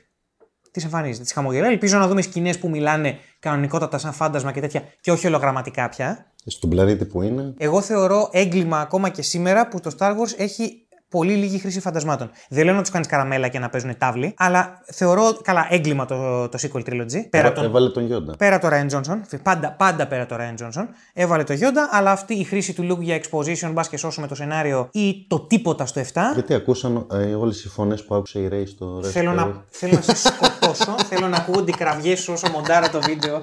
Ε, ο Λέκας κάνει τώρα το Ray Liotta στο, στο, Goodfellas. Λοιπόν, go fuck your mother. λοιπόν, πάμε στην εικονογραφία, η οποία, μιας και μέσα στο επεισόδιο 5, είναι τρομερή και με τις φάλαινες και με το Clone Wars που εμφανίζει.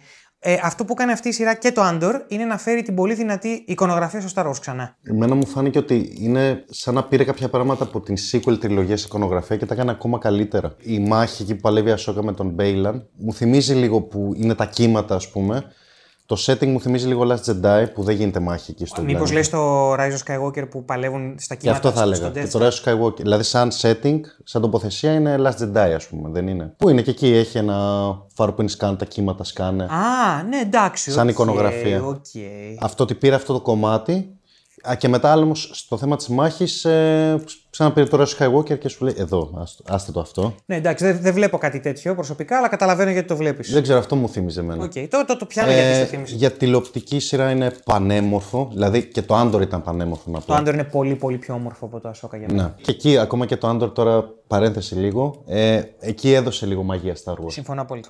Παρόλο που με ένα πιο σου λέει είναι άλλο πράγμα. Κοινό θνητό τρόπο. Αλλά εντάξει, πάρε και λίγο εδώ. Ότι είμαστε σε ένα γαλαξία μακρινό. Μα, μαγικό, ναι. Οπότε πάρε συμφωνώ, λίγο κι εσύ. Και θα το δεις πανέμορφο. Δηλαδή αυτό που θα δεις δεν θα είναι setting τύπο σε μια τύπου έρημο. Το ένα, το ένα set που υπονοούσε έρημο στο Ασόκα ήταν γεμάτο από ερήπια. Και, και, και δεν έκανε. Ναι. Δηλαδή, κάνει τη ναι. γάμισε με. Και ήταν και άσχημο ψηφιακά. Πανέμορφο. Δηλαδή ήταν σχεδόν κινηματογραφικό. Ήθελα να δω επεισόδιο.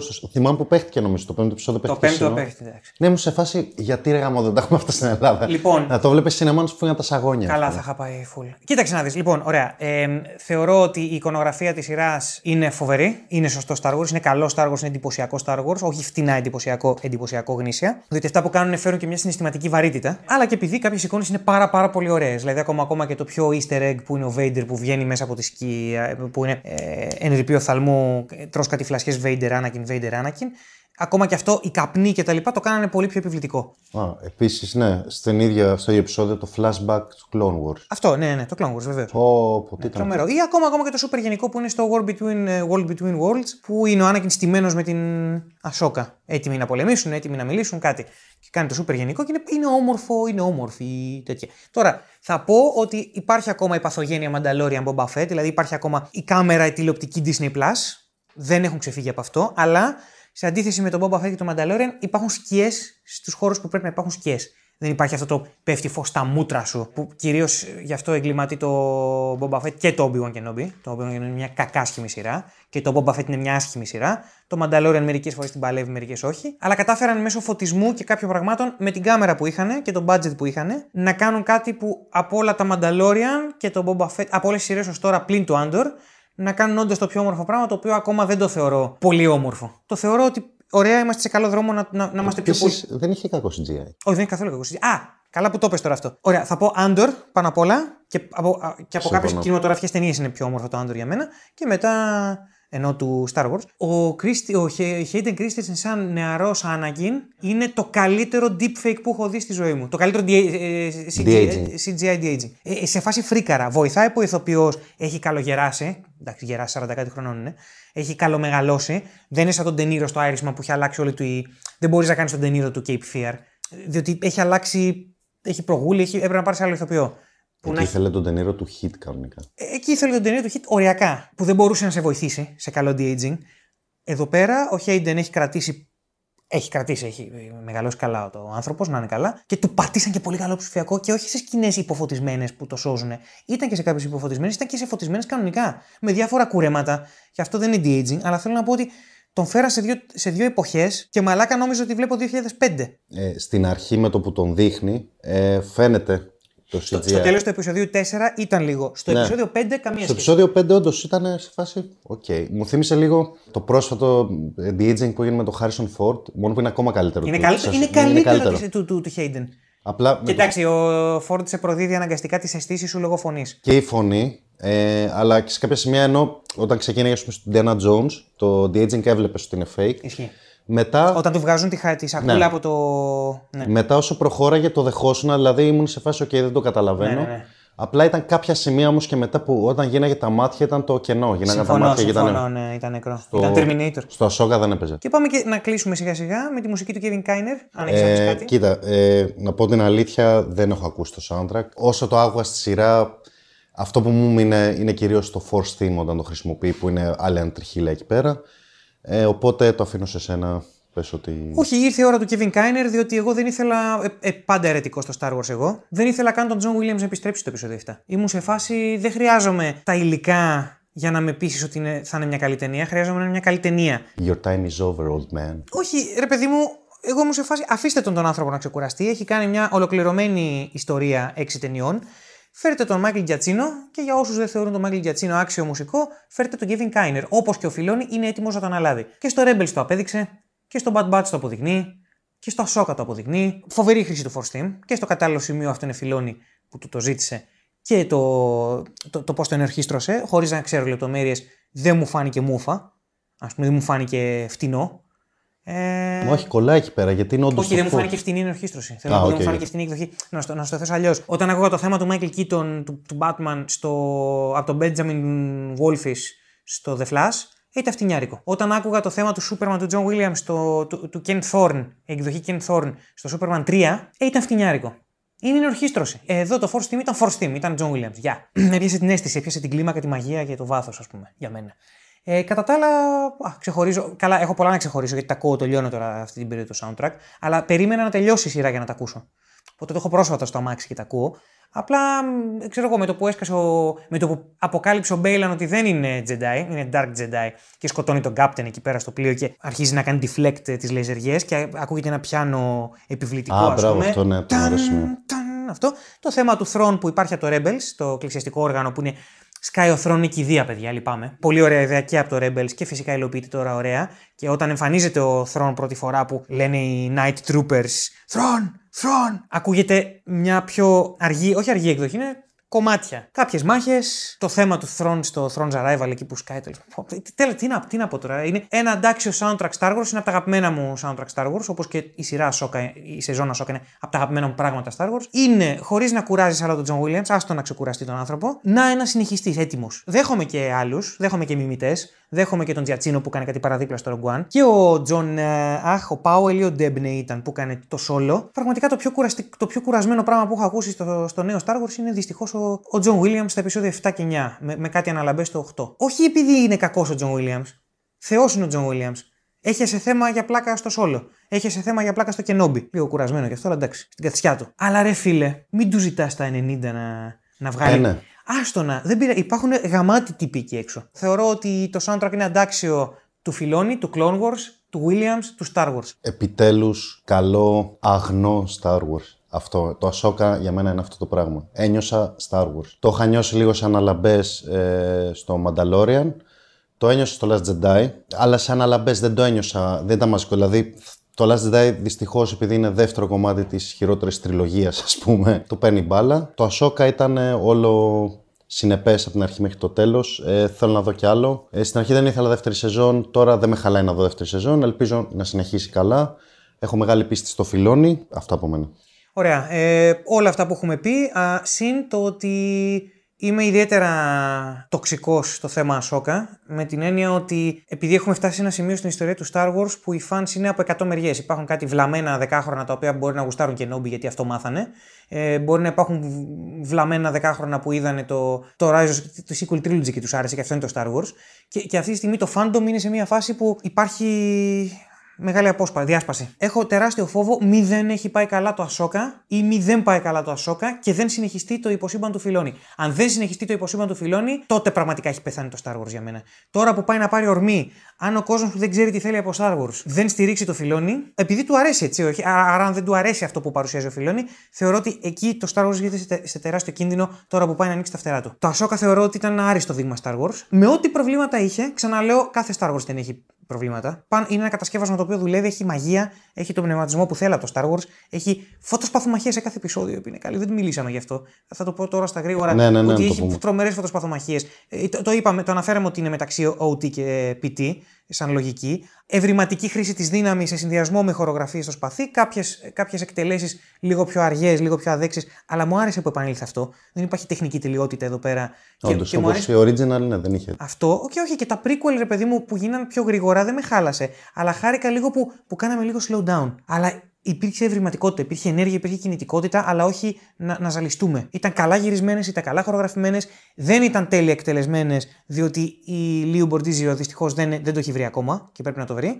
Υπήρχαν δύο σημεία που έβλεπα να ξεφεύγουν και από τη Ροζάριο κινήσεις ή να υπάρχει μια καθυστέρηση. Χαίστηκα. Ναι, ήταν λίγο. Δεν ε, είναι... Το αποδίδω λίγο στο τηλεοπτικό εγώ. Ναι, και στη βιασύνη ίσως του που, που έχει μια τηλεοπτική παραγωγή. Δεν με νοιάζει όταν δεν είναι τέλειο.